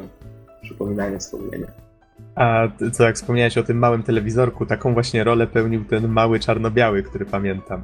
Bo był normalny, w sensie w cudzysłowie, normalny telewizor kolorowy, który stał w salonie i tam co prawda można było konsolę podłączyć, ale e, wiadomo, jak tata na to patrzył, jak powiedzmy chciał sobie film obejrzeć, tak, albo wiadomości, cokolwiek. Więc w pewnym momencie rodzice też zaopatrzyli się w taki mały telewizorek, który miał pełnić taką, takie zastępstwo, taką rolę. E, Okej, okay. Surfer, jeszcze do ciebie nie przeszliśmy z tym pytaniem. Jaka jest pierwsza gra, jaką pamiętasz, albo jaką ukończyłeś? Co coś w tym rodzaju? Mm, kurczę, to jest dosyć ciężkie tam e, pytanie. O, ja wiem, dlatego je zadaję. Bo, e, na pewno nie pamiętam pierwszej gry, w którą zagrałem, ale pamiętam, która pierwsza gra e, spowodowała, że zakochałem się w grach. I to był Crash Bandicoot. I to właśnie było to przejście z mm, mojej starej, jakiejś tam chyba Amigi, nie Atari, przepraszam, e, z mojego starego Atari, które było wszystkim, jeżeli chodzi o gry, co do tej pory widziałem. I nagle zobaczyłem Crasha na PlayStation 1 i to był taki przeskok wizualny i, i pod każdym możliwym względem. Pamiętam, że byłem mega beznadziejny, bo miałem może wtedy z 6 lat, ale w tamtym momencie się zakochałem. E, niedługo później zresztą mój brat starszy e, przyniósł do domu PlayStation 1, więc e, wtedy zaczęły się pierwsze takie poważne historie z grami. I może powiem kilka słów szybko o grach, które były dla mnie najbardziej przełomowe. Oczywiście tych gier chyba najwięcej było na PlayStation 1, ale E, właśnie Final Fantasy VII i związane koszmary e, z Jedową i z tym, że nie mogliśmy spać po nocy z bratem, czy Chrono Cross, który e, swoją oprawą audiowizualną no, rozwalił mnie kompletnie i byłem mega zakochany w tej grze swoją drogą. To była chyba jedyna gra, w której miałem E, postać, w której się zakochałem jako dziecko. E, a, I... a tak z ciekawości, czy też tak jak Easy siedziałeś ze słownikiem, żeby zrozumieć Finala 7? E, wiesz co, ja w przypadku ósemki siedziałem albo ze słownikiem, albo z mamą na zmianę. Jak czasami przechodziłem z, z nią i mi tłumaczyła na bieżąco, co się dzieje. Do siódemki chyba tak, żeby ją zrozumieć, wróciłem dopiero po, po jakimś tam czasie jak już troszeczkę ten mój angielski był lepszy. E, więc e, chyba ósemka była dla mnie taką pierwszą częścią, w której ogarniałem o co chodzi w tych dialogach i, i o co właściwie chodzi w tej fabule. No później było Final Fantasy IX, akurat pod wieloma względami moja ulubiona część e, z tej PSX-owej trylogii. I, I Final Fantasy X, które swoją historią i mega smutnymi momentami Y, była najbardziej chyba emocjonalna dla mnie. Y, no, a oczywiście dodatkowo były gry, które może mniej emocjonalnie na mnie wpłynęły, ale bardzo jako gracza mnie ukształtowały. Właśnie Wipeout, który, który którego uwielbiam i który wprowadził mnie trochę w klimaty muzyki elektronicznej, a przy okazji właśnie takich szalonych wyścigów. Tekken, gdzie całe osiedle się schodziło do, do mojego domu E, i graliśmy, robiliśmy turnieje, gdzie zawsze mój brat był pierwszy, ja byłem drugi i gdzieś tam reszta tych dzieciaków z podwórka. E, co też swoją drogą przekuło się na moje takie amatorskie, trochę lepsze granie w Tekena, dzięki czemu właśnie miałem troszeczkę wygranych. Moją największą wygraną była akurat Xbox 360, więc jakieś tam osiągnięcie było. Chociaż nigdy do poziomu jakiegoś zawodowego nie dobiłem. Mm, no i co? To, to proszę, to Easy i ty tutaj tak lgnęliście do bijatyk i tak, no, jak, jak Easy bardziej zawodowo. Mhm. E, znaczy, my tam wielokrotnie walczyliśmy właśnie. Easy był chyba lepszy w Soul Calibura, ja trochę lepszy w Tekkena, o ile dobrze pamiętam, więc e, e, tak zawsze rywalizowa rywalizowaliśmy sobie i na wielu turniejach się widzieliśmy na konwentach i tak dalej, więc mieliśmy okazję nieraz sobie pograć. Tak, i zawsze było tylko, ja go pokonuję w turnieju, w turnieju Soul Calibura, to mówi, a zobaczysz jak ci skopię dubsko w Tekena. Potem on mnie pokonuje w Tekenie, zobaczysz jak ci skopię dubsko w Soul Calibura. To były fajne czasy, nie? Tak, to były fajne czasy, więc yy, jak najbardziej te emocje związane z rywalizacją bijatyki były super. To, to, to, było, to było bardzo fajne. Mm, to gdzieś tam niestety sobie zanikło przez te lata, już jak nie jeździmy na, na, na konwenty czy, czy jakieś zloty w większych ilościach ale zawsze warto e, sobie przypomnieć i pokopać. Szczególnie, że mamy całkiem niezłe bijatyki e, w drodze. Street Fighter 5 zapowiada się bardzo fajnie. Mm, ja osobiście w Tekena nadal wierzę, więc sądzę, że siódemka będzie fajna. E, z tego co wiem, mechanicznie to wszystko idzie w dobrym kierunku, więc E, nie tylko wspominanie, ale też to, że, że te serie w większości, które kochamy nadal, może, może nie w większości, ale są serie, które kochamy, które nadal trzymają poziom, właśnie tak jak e, Metal Gear Solid, który akurat e, za dzieciaka mnie może nie tyle ominął, bo pamiętam MGS-a 1, ale nigdy jakoś nie był dla mnie mega ważną grą i tak na dobrą sprawę w serię, serię nadrobiłem w ciągu ostatnich kilku lat, więc um, jestem mega zakochany w tej serii. Mm, po drodze jeszcze gdzieś tam w czasach PS2 była seria Persona, mm, która też jest mega emocjonalna i fajna, więc no, oczywiście tych gier, które, które jakoś tam nas ukształtowały jest oczywiście bardzo dużo, ale uważam, że o ile sobie fajnie powspominać te czasy i, te, i tym podobne, to pod wieloma względami jesteśmy w mega ciekawym momencie, jeżeli chodzi o gry i sądzę, że ta generacja, jeżeli chodzi o to, jak się zapowiada, Mm, no to zapowiada się dużo lepiej niż poprzednia i wierzę, że tak będzie, bo akurat poprzednia generacja dla mnie pod wieloma względami była e, średnio udana. Chociaż mieliśmy też kilka ciekawych serii jak Borderlands czy Mass Effect. No ale mam nadzieję, że e, e, tym razem będzie trochę lepiej. Easy, wspominałeś już o grach, które były dla ciebie istotne. Jeżeli chciałbyś coś jeszcze dodać, to w tym temacie to mów. Surfer, ty też już wspomniałeś tylko Don i ja jeszcze nie, nie mówiliśmy właśnie o, o tych mm, o, o, tych istotnych dla nas tytułach, tak? które nas trochę ukształtowały. To co, Don, chcesz zacząć? Ja myślę, że akurat tej możesz ty też zacząć. Aha, no okej. Okay. To ja postaram się jakoś tak szczególnie nie przedłużać, bo ktoś kiedyś już mi zadał pytanie, E, jaka gra była dla mnie najważniejsza, tak? To, to, jest takie pytanie, że człowiek grał w tyle gier, tak? I zawsze jak jakąś się wybierze, to potem się po, powiedzmy po jakimś czasie człowiek myśli, a nie, jednak mogłem wybrać tamtą albo tamtą, bo w końcu każda tam jakiś wpływ na człowieka miała. Jak się człowiek tym pasjonuje, to, e, to, to zawsze jest jakiś tam kamień milowy, tak? Że pierwsza gra, która powiedzmy jakoś tam mnie strasznie przestraszyła, jakaś inna gra, która jakoś inaczej na mnie wpłynęła. Na pewno jako ogół wydaje mi się, że platformówki z NES-a właśnie najbardziej mój taki gust ukształtowały, czyli to, w co do dzisiaj lubię grać. Jak widzę platformówkę, to dla mnie gra od razu jest już czymś interesującym, choć wiadomo, to, że gra jest platformówką, nie znaczy, że jest dobrą platformówką. No jak ktoś gra w platformówki od 20 e, lat, to ciężko tutaj ponad 20 lat, to, to wiadomo, że e, już troszeczkę e, trochę ma się tych wymagań, tak? Ale, ale zdecydowanie te platformówki z NES-a trochę mnie ukształtowały. Tam Castlevania czy Megamena chyba zacząłem grać dopiero na studiach. To jest zabawna rzecz na emulatorze. Więc Megamena chyba nie przypominam sobie, żebym go znał jako dziecko, ale dużo, dużo innych platformówek. E, na PC-cie na PC pamiętam, to jest zabawna rzecz, bo ja w tej chwili na przykład nie grywam już w gry strategiczne albo w jakieś tajkuny, e, może od święta. A jak zaczynałem swoją przygodę z grami PC-towymi, nadrabiałem właśnie grając czy to w Roller Coaster Tycoon, który wymieniłeś, Easy, świetna gra, naprawdę, ta, ta pierwsza. Czy grałem w SimCity 3000 bodajże, tak, chyba 3000, e, w Age of Empires, w Anno, dużo tych gier było i pamiętam, że grałem właśnie w jakieś takie strategie. Ostatecznie chyba bardziej się skierowałem w stronę gier akcji, czy właśnie jakichś wyścigowych, pamiętam pierwszego Colina McCree, ale jeżeli miałbym właśnie wybrać z tych wszystkich gier, czy na emulacji, czy na konsolach, czy na PC-cie, Hmm, no to właśnie, tak jak mówię, ktoś mi kiedyś to pytanie zadał i ja mu odpowiedziałem, że pierwszy Metal Gear Solid. Wydaje mi się taką najistotniejszą grą dla mnie. E, dlaczego akurat Metal Gear Solid pierwszy? Ja tą grę poznałem na PC-cie. Pamiętam, że demko z CD Action zainstalowałem, co jest zabawne o tyle, że przecież ta seria zawsze gościła głównie na konsolach. Na PC ta przeportowano chyba tylko jedynkę i chyba też dwójkę. Dwójka też jest, zgadza się. No właśnie. No i teraz Ground Zeroes i Phantom Pain będzie.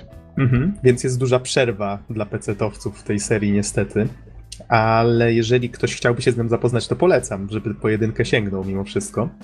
I jedynka chyba jako pierwsza, i tutaj tak troszeczkę się śmiałem, jak mówiliście o tych finalach siódemce, że z tym, że, że ze słownikami siedzieliście. Jak grając właśnie w pierwsze Metal Gear Solid, chłonąłem tą atmosferę, te cutscenki, to, to jak ta kamera latała wokół postaci, to wszystko takie było filmowe, takie hollywoodzkie i te postacie tak mówią tym poważnym głosem przez kodek, tak, że tu jest jakaś misja, coś tam. Ja chyba 70 albo 80% z tego, co oni mówią, zupełnie nie rozumiałem, ale to nie miało kompletnie znaczenia. Atmosfera, to jak ci aktorzy wczuwali się w rolę, to wszystko sprawiało, że, że dzieciak tak siedział przed komputerem i wow, to jest takie zajebiste.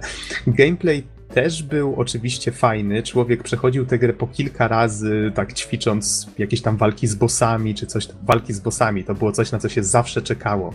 Te punkty kulminacyjne, tak, które E, które były jakimś tam podsumowaniem pewnego, pewnej części gry i które przy okazji był tym, były tym momentem, na który się, e, który się oczekiwało i który no, no, był po prostu jakimś tam ważnym elementem, czy to fabuły, czy, czy gameplayu. Więc to, to fajnie wspominam. No i właśnie to, że MGS pierwszy pokazał mi te emocje, jakie można, y, nawet jeżeli się nie do końca rozumie fabuły, tak, jak już jak już wspomniałem, te emocje, które można wpakować w, w gameplay i w to, jak się przedstawia akcje. No nie, nie, nie, wiem, czy powinienem podawać jakieś konkretne przykłady, bo może bym tutaj jakimś spoilerem przypadkiem e, poleciał. Poczekamy na to z naszym odcinkiem specjalnym o serii. E, niemniej tak, pierwszy MGS pokazał mi, że jak fajnie można prowadzić narrację w grach, jak dużo emocji można wcisnąć w fabule, w fabułę w grze. No bo wiadomo, że gry takie jak Tetris czy inne, to też są gry, prawda? A potem mamy takiego MGS-a, który był taką, nadal jest właściwie taką grą, która miesza film z gameplayem. I, I ten gameplay jest taki arcade'owy, fajny, growy i ta fabuła czasami sprawia, że my nie gramy przez powiedzmy 20 minut, tylko słuchamy, co postacie nawijają i to też nas wciąga, też jakieś tam emocje buduje. No to, to była taka gra zupełnie inna niż wszystko inne, z czym się do tamtej pory spotkałem. Więc dlatego wydaje mi się, że to była taka gra, która pokazała mi, że tak też, też się da i że to też może być fajne. Więc to, to tyle ode mnie, jeżeli chodzi o takie gry, które na mnie wpłynęły. Myślę, że tu może by się jeszcze jakieś znalazło, ale to jest chyba taki najważniejszy przykład. To Don, przejdźmy do ciebie. E, no cóż, ja podobnie jak ty miałem dużo wątpliwości i dylematy, co powinienem wybrać, co, co było najważniejsze. Niektóre z produkcji, które rzucają mi się jakby jako pierwsze na usta są właśnie produkcjami, które grałem bardzo, bardzo dawno temu i to były jedne z pierwszych gier, które widziałem, ale też e, z kolei pamiętam, że, że inne produkcje wpłynęły na mnie równie mocno i to dosłownie kilka lat temu. Więc tutaj naprawdę trudno byłoby to rozróżnić. Na pewno z tych pierwszych e, byłby Quake 2. Była, to była pierwsza taka poważna, wielka gra którą miałem okazję grać, którą właściwie miałem okazję też głównie obserwować, jak brat grał. Bo, bo ja wtedy jakoś do strzelanek nie miałem większego pociągu, ale jednak mimo wszystko czuło się, że jest to coś wielkiego. I faktycznie ta, ta walka żołnierzy z kosmitami na, na wszelkich poziomach była. No, to była przede wszystkim bardzo duża gra dla mnie. Naprawdę to była jedna z tych gier, które można było grać lub oglądać miesiącami i, i nie wiadomo kiedy to się skończy. Y, pamiętam, że ona też mocno mnie, tak jak już wcześniej wspomniałem, nastraszyła, ale też, ale też dało jakby pierwsze podwaliny tego, czym jest taki poważny, y, jakby wielki gameplay. Pamiętam, że wtedy też z bratem się zastanawialiśmy, jak się taką grę tworzy, ile, ile taki proces trwa i zupełnie nie mieliśmy o tym pojęcia. Inna gra, która przychodzi mi na myśl, to Blair Witch e, Rustin Powers Case, pierwsza część z trylogii. Tutaj myślę, że to była jedna z tych gier, które wciągnęły mnie maksymalnie. Była gra naprawdę bardzo straszna na mnie wtedy. Bardzo ceniłem sobie jej ponury nastrój, który budowała. W sensie rozmawiało się z tymi ludźmi, którzy, którzy mieli ten problem z lasami e, w pobliżu i, i naprawdę bardzo, bardzo pamiętam, wtedy wczuwałem się w tę, w, tę, w tę grę, w te postaci, w ich historię i tutaj naprawdę bardzo mocno mnie, na dosyć długo, na kilka lat mnie, mnie wciągnęła nie tylko jakby sama gra, ale też w ogóle survival horrory, do których, do których mam do których mam jakby chętkę po dziś dzień. Chociaż oczywiście nie na wszystkie mam nerwy ale to jest inna rzecz, więc tutaj naprawdę bardzo mocno wpłynęła na mnie ta gra, jej cały nastrój, jej gameplay. Właściwie jest to jedna z, jedna z najlepiej, jedna z lepiej zrobionych y, gier, jeśli chodzi o survival horrory, a jednak mimo wszystko dziwi mnie, że, że po dziś dzień jest niemal całkowicie zapomniana. Wszyscy mówią jedynie o pierwszych Alone in the Dark lub kolejnych, ale, ale raczej o tym, o tym się nie za bardzo mówi. Poza tym mm, kolejną jakby serią gier, która, która bardzo, bardzo mocno na mnie wpłynęła, to właśnie symulacje. Właśnie wszelakie symulacje lotnicze ze szturmowikiem e, na czele, czy, czy Operation Flashpoint 2001 roku. To były gry, które, które pokazały mi jedną bardzo ciekawą rzecz, że Owszem, można sobie odpalić zręcznościówkę i sobie wejść w akcję i potem z niej wyjść równie szybko, ale są też gry, które, e, które działają zupełnie inaczej, które pozwalają grającemu na niemal pełne odegranie jakiejś roli, na tak jak w przypadku symulacji lotniczych, e, wejście do kokpitu, przygotowanie samolotu do do lotu, dolecenie na miejsce akcji i, i, jakby też toczenie walk, ale w zupełnie innym tempie. I tutaj to było naprawdę niesamowite też e, ze względu na to, że pamiętam pierwszy raz e, chyba w Cliffs of Dover, był szturmowy, którym tak bardzo się zainteresowałem. I pamiętam, że ja równolegle wtedy mm, miałem okazję mieć w rękach Division 303. I, I pamiętam, że sytuacje, które były opisane e, w książce, można było bez problemu odtworzyć w grze. To było niesamowite, dlatego że to się zgadzało. I tutaj szturmowiki naprawdę bardzo dobrze odzorowywały te pewne schematy sytuacji i zachowań, jakie mogły wystąpić na polu bitwy. I e, to mi, to mi nauczyło jednej rzeczy, że, że naprawdę za pomocą pewnych symulacji można coś zrozumieć, można, można coś pokazać. E, no i oczywiście tutaj e, jest to właśnie Symulacje były jednymi z tych gier, które, że się tak wyrażę, tutaj powtarzam ten zwrot od lat, ale myślę, że jest bardzo trafny, że one traktują gracza poważnie. Znaczy one, y, one traktują tak, że masz samolot, y, no to teraz leć, tak? Wystartuj, wyląduj, walcz, celuj, naucz się tego. To nic nie będzie ci dane na gotowe, musisz po prostu, y, musisz się wprawić w tym. Więc tutaj jest kolejna rzecz, jakby grupa gier, która mnie zainteresowała. Tutaj oczywiście z Armą również, ale o tym już, już nie będę mówić więcej. Natomiast e, kolejna grupa, która, która szczególnie mnie zainteresowała, to gry niezależne i ich bogactwo. I wśród nich e, mogę mieć jeden tytuł, który jest dla mnie zdecydowanie najważniejszy, czyli Dear Esther. To jest właśnie ta opowieść. To jest gra, która jest całkowitym fenomenem, dlatego że ona nie spełnia wymagań gier, większości definicji gier, co jest bardzo fajny, świetny przykład, który wykorzystuję e, bardzo często podczas testowania definicji. Natomiast, e, natomiast to była gra, w której nie było żadnego gameplayu, w której był fokus, e, skupienie wyłącznie na fabule i, i na efektach wizualnych, też dosyć mocno subtelnych momentami, więc y, ta gra była jedna z tych gier, w które po prostu zagrałem, to było jakieś 40 minut, góra 50 minut i po prostu po zamknięciu gry ona wciąż siedziała w mojej głowie, te wszystkie emocje, całe te szczegóły historii, fabuły, postaci, one wciąż siedziały w mojej głowie i po ukończeniu gry właściwie zastanawiałem się, co ja właściwie grałem, co to było takiego, jak, jak piękna była to historia, więc tutaj E, tutaj Dear Esther chyba jest właśnie jedną z tych gier, które są dla mnie najważniejsze w ogóle. Zresztą, jeśli Nox, e, chyba jesteś jedynym, który będzie pamiętał e, moją recenzję Little Inferno, to tutaj mm -hmm. też właśnie małe piekiełko, że pozwolę sobie ten tytuł spolszczyć, również jest taką grą, która na mnie, mm, na mnie bardzo duży wpływ miała, dlatego że była jedna z pierwszych gier, być może trochę późno na nie trafiłem, ale jedna z pierwszych gier, które, e, które pokazały mi, jak pięknie i artystycznie można, e, można e, zaprojektować grę, jak poszczególne elementy gry, choćby banalne na gameplayach czy innych tego typu materiałach, potrafią niesamowicie wiele przekazać. I od tamtej pory naprawdę przeglądając różne indyki, zresztą nawet niektóre podsyłam tutaj na podcast i o nich opowiadam, jakieś projekty, na które trafiam, że, że właśnie wielka siła tkwi w tych grach niezależnych i w twórcach, który, którzy je tworzą i, i, wiele jest naprawdę jeszcze do opowiedzenia. Więc tutaj być może jakby naj, największą grą, najbardziej na mnie wpływającą jest Dear Esther, ale, ale właściwie każda, z, każda grupa, o której powiedziałem, miała dla mnie ogromne znaczenie. Mhm. No tutaj przyznam, że nie spodziewałem się, że Dear Esther jest aż tak istotnym tytułem dla ciebie, choć pamiętam, że bardzo go chwaliłeś. Muszę go w końcu sam przetestować. Dołączył do. Y, tak samo jak ten. Y, jak się nazywa ta gra?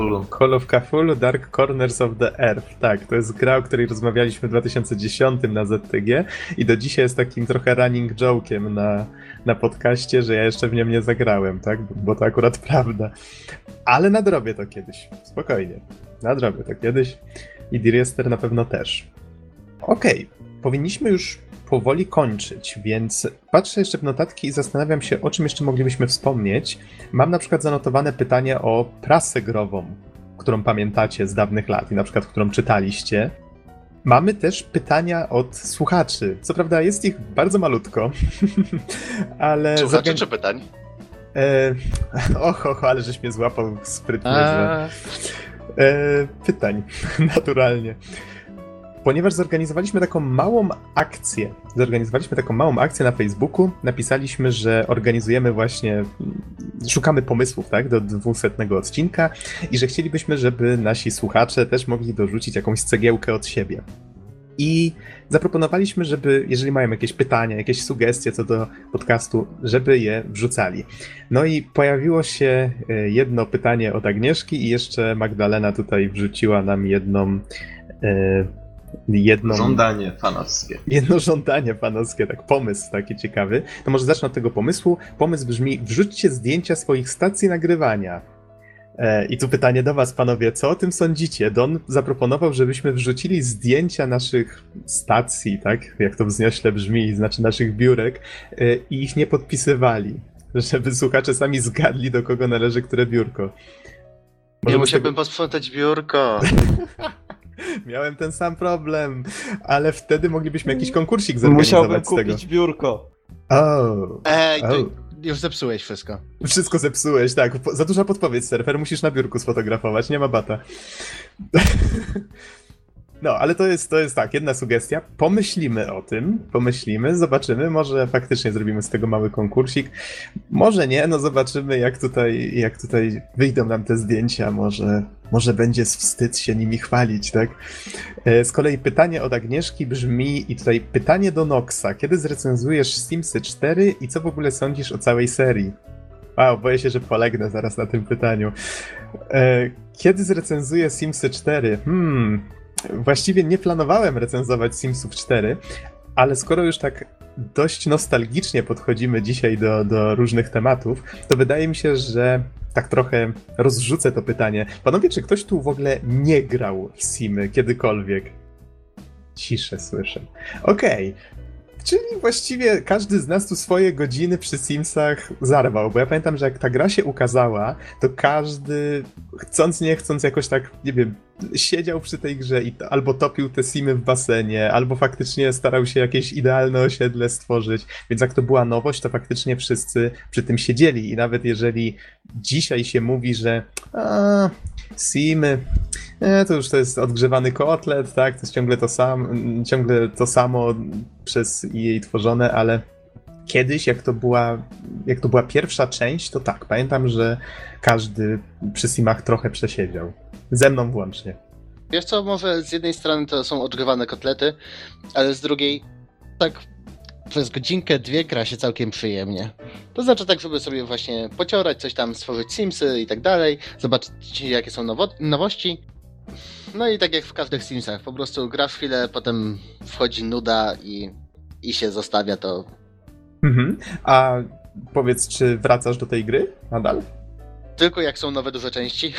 Aha, Nie? okej. Też jak była czwórka, no to wtedy zainstalowałem, pograłem chwilę i o, fajnie, fajnie wygląda, fajnie to wszystko, fajnie, fajne są te nowości, yy, tworzenie Simsów jest znowu ulepszone, wszystko jest takie, załóżmy, że odświeżone. Hmm, to wiesz co? Mam w takim razie odpowiedź dla Agnieszki. Już wiemy, kto zrecenzuje Simsy 5, jeżeli się kiedyś Yy, okaże. ale to kiedy ty zrecenzujesz Simsy 4. Oj, no A. przecież nie będę ci odbierał tego, tego wiesz, tej Zaszczytu. zabawy, zaszczytu, E, tak. Jeżeli dostanę tylko e, ten, yy, kopię recenzencką Simsów 5, to pewnie, nie ma sprawy, mogę recenzować. Mm. Okej, tutaj kusisz mnie, że, kusisz mnie, żebym ci kupił Simsy 5, tak jak wyjdą. Kiedyś się na pewno ukażą. I, A, i, tak, co- i co- potem sprzedawczyni cię zapyta, zada ci szereg różnych pytań, a ty powiesz tak, widziałem okładkę jak kupowałem tę grę. Nie, nie niańczę nikogo. Tak, mam 29 lat, tak, tak. Tak dalej, Hej, tak nie, nie postarzaj mnie, mam 27. A to akurat przykładowa była. e, A no tak, jak wyjdzie, jak wyjdą, jak wyjdzie z Simy 5, to może już będę miał 29, Tak, tak. faktycznie, E, faktycznie. W każdym razie ja mogę powiedzieć jeszcze od siebie, że w przypadku jedynki, no to tak, to, to, tu muszę się z tą zgodzić, Nox, był pewien boom na to, żeby, żeby gry wypudłować. No i faktycznie jakieś tam eksperymenty mniejsze, większe się robiło, tworzyło się jakieś tam domki, osiedla, rodziny itd., itd.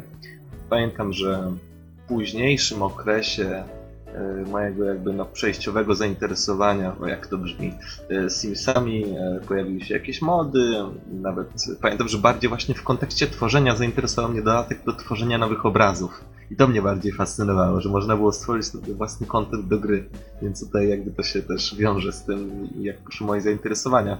Natomiast pamiętam, że jakby nie topiłem simów w basenie, dopóki jakby sama gra mi się nie znudziła i dopiero potem spróbowałem, kiedy usłyszałem, że, że, że tak można i że wszyscy tak właściwie robią.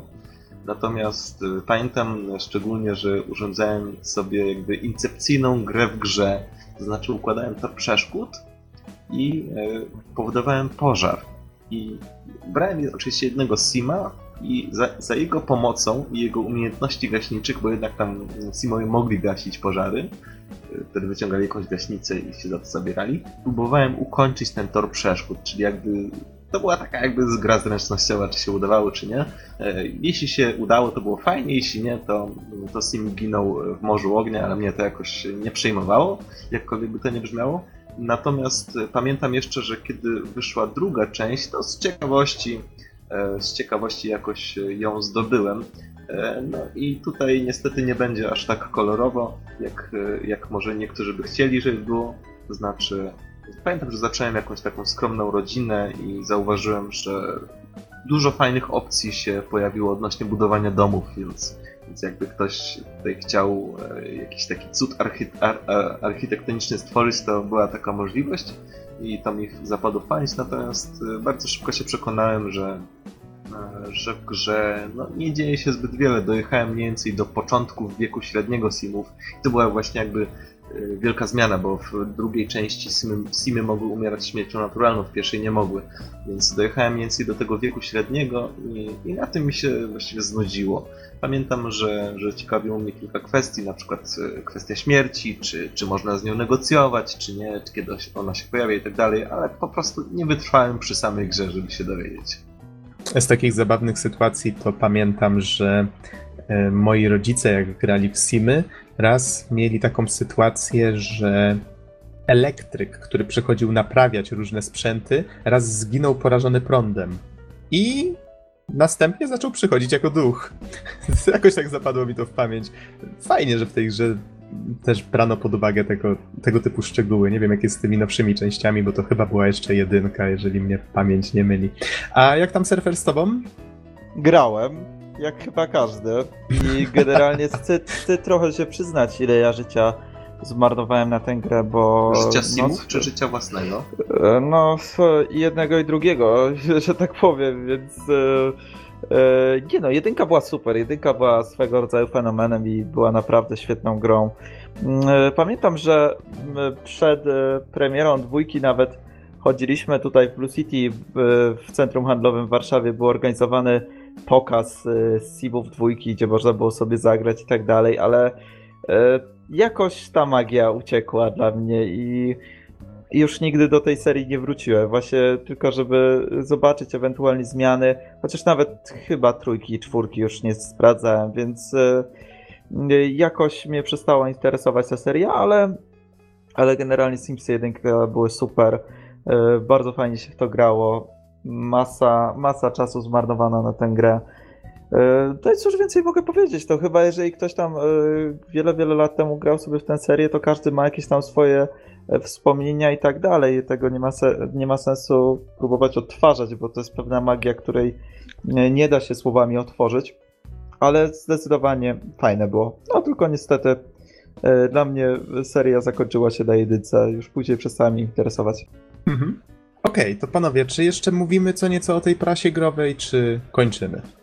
Właściwie Zastanawiam się, na ile jest to ważny temat. Nie, tak po prostu Myślę, wspomniałem o nim, bo... średnio. Mhm. Wspomniałem o nim, bo mamy tutaj listę różnych potencjalnych tematów, o których możemy wspomnieć i tak, tak się ostało, tak? No dobrze. Ja pamiętam natomiast jeszcze, Mhm. że na tej liście znajduje się jeden bardzo kontrowersyjny, zabójczy wręcz temat. To... Jaki? Konkretnie najgorsza gra ever.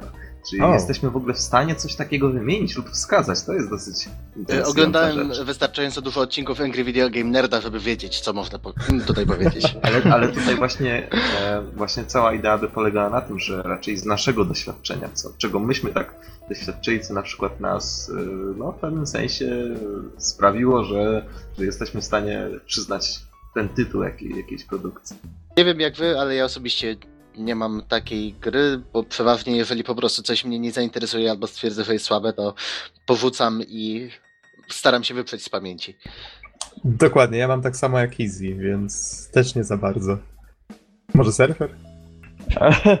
Nie no, wiecie, pierwsza gra, która mi przyszła na myśl, to może nie jest oczywiście w żadnym wypadku naj, naj, najgorszą grą na świecie. W żadnym wypadku. Mam mega dużo fajnych mechanik w sobie i tak dalej, ale niestety byłem zmuszony przemęczyć się kilkanaście godzin przy niej. No i chodzi o Noksiu, może powiesz? Final Fantasy Type Zero? Tak, i wiecie, to, to może nawet nie chodzi o to, że to, ta gra jest jakoś bardzo, bardzo słaba. Chodzi o to, że ona troszeczkę rozminęła się z tym, jak sobie ją wyobrażałem przed zagraniem i co zostało mi zaserwowane. No i z drugiej strony masa zmarnowanego potencjału, więc yy, tam już się smaży recenzja na Etherworldzie. Generalnie jest praktycznie gotowa, trzeba tylko ją yy, jeszcze przyozdobić w obrazki i tak dalej.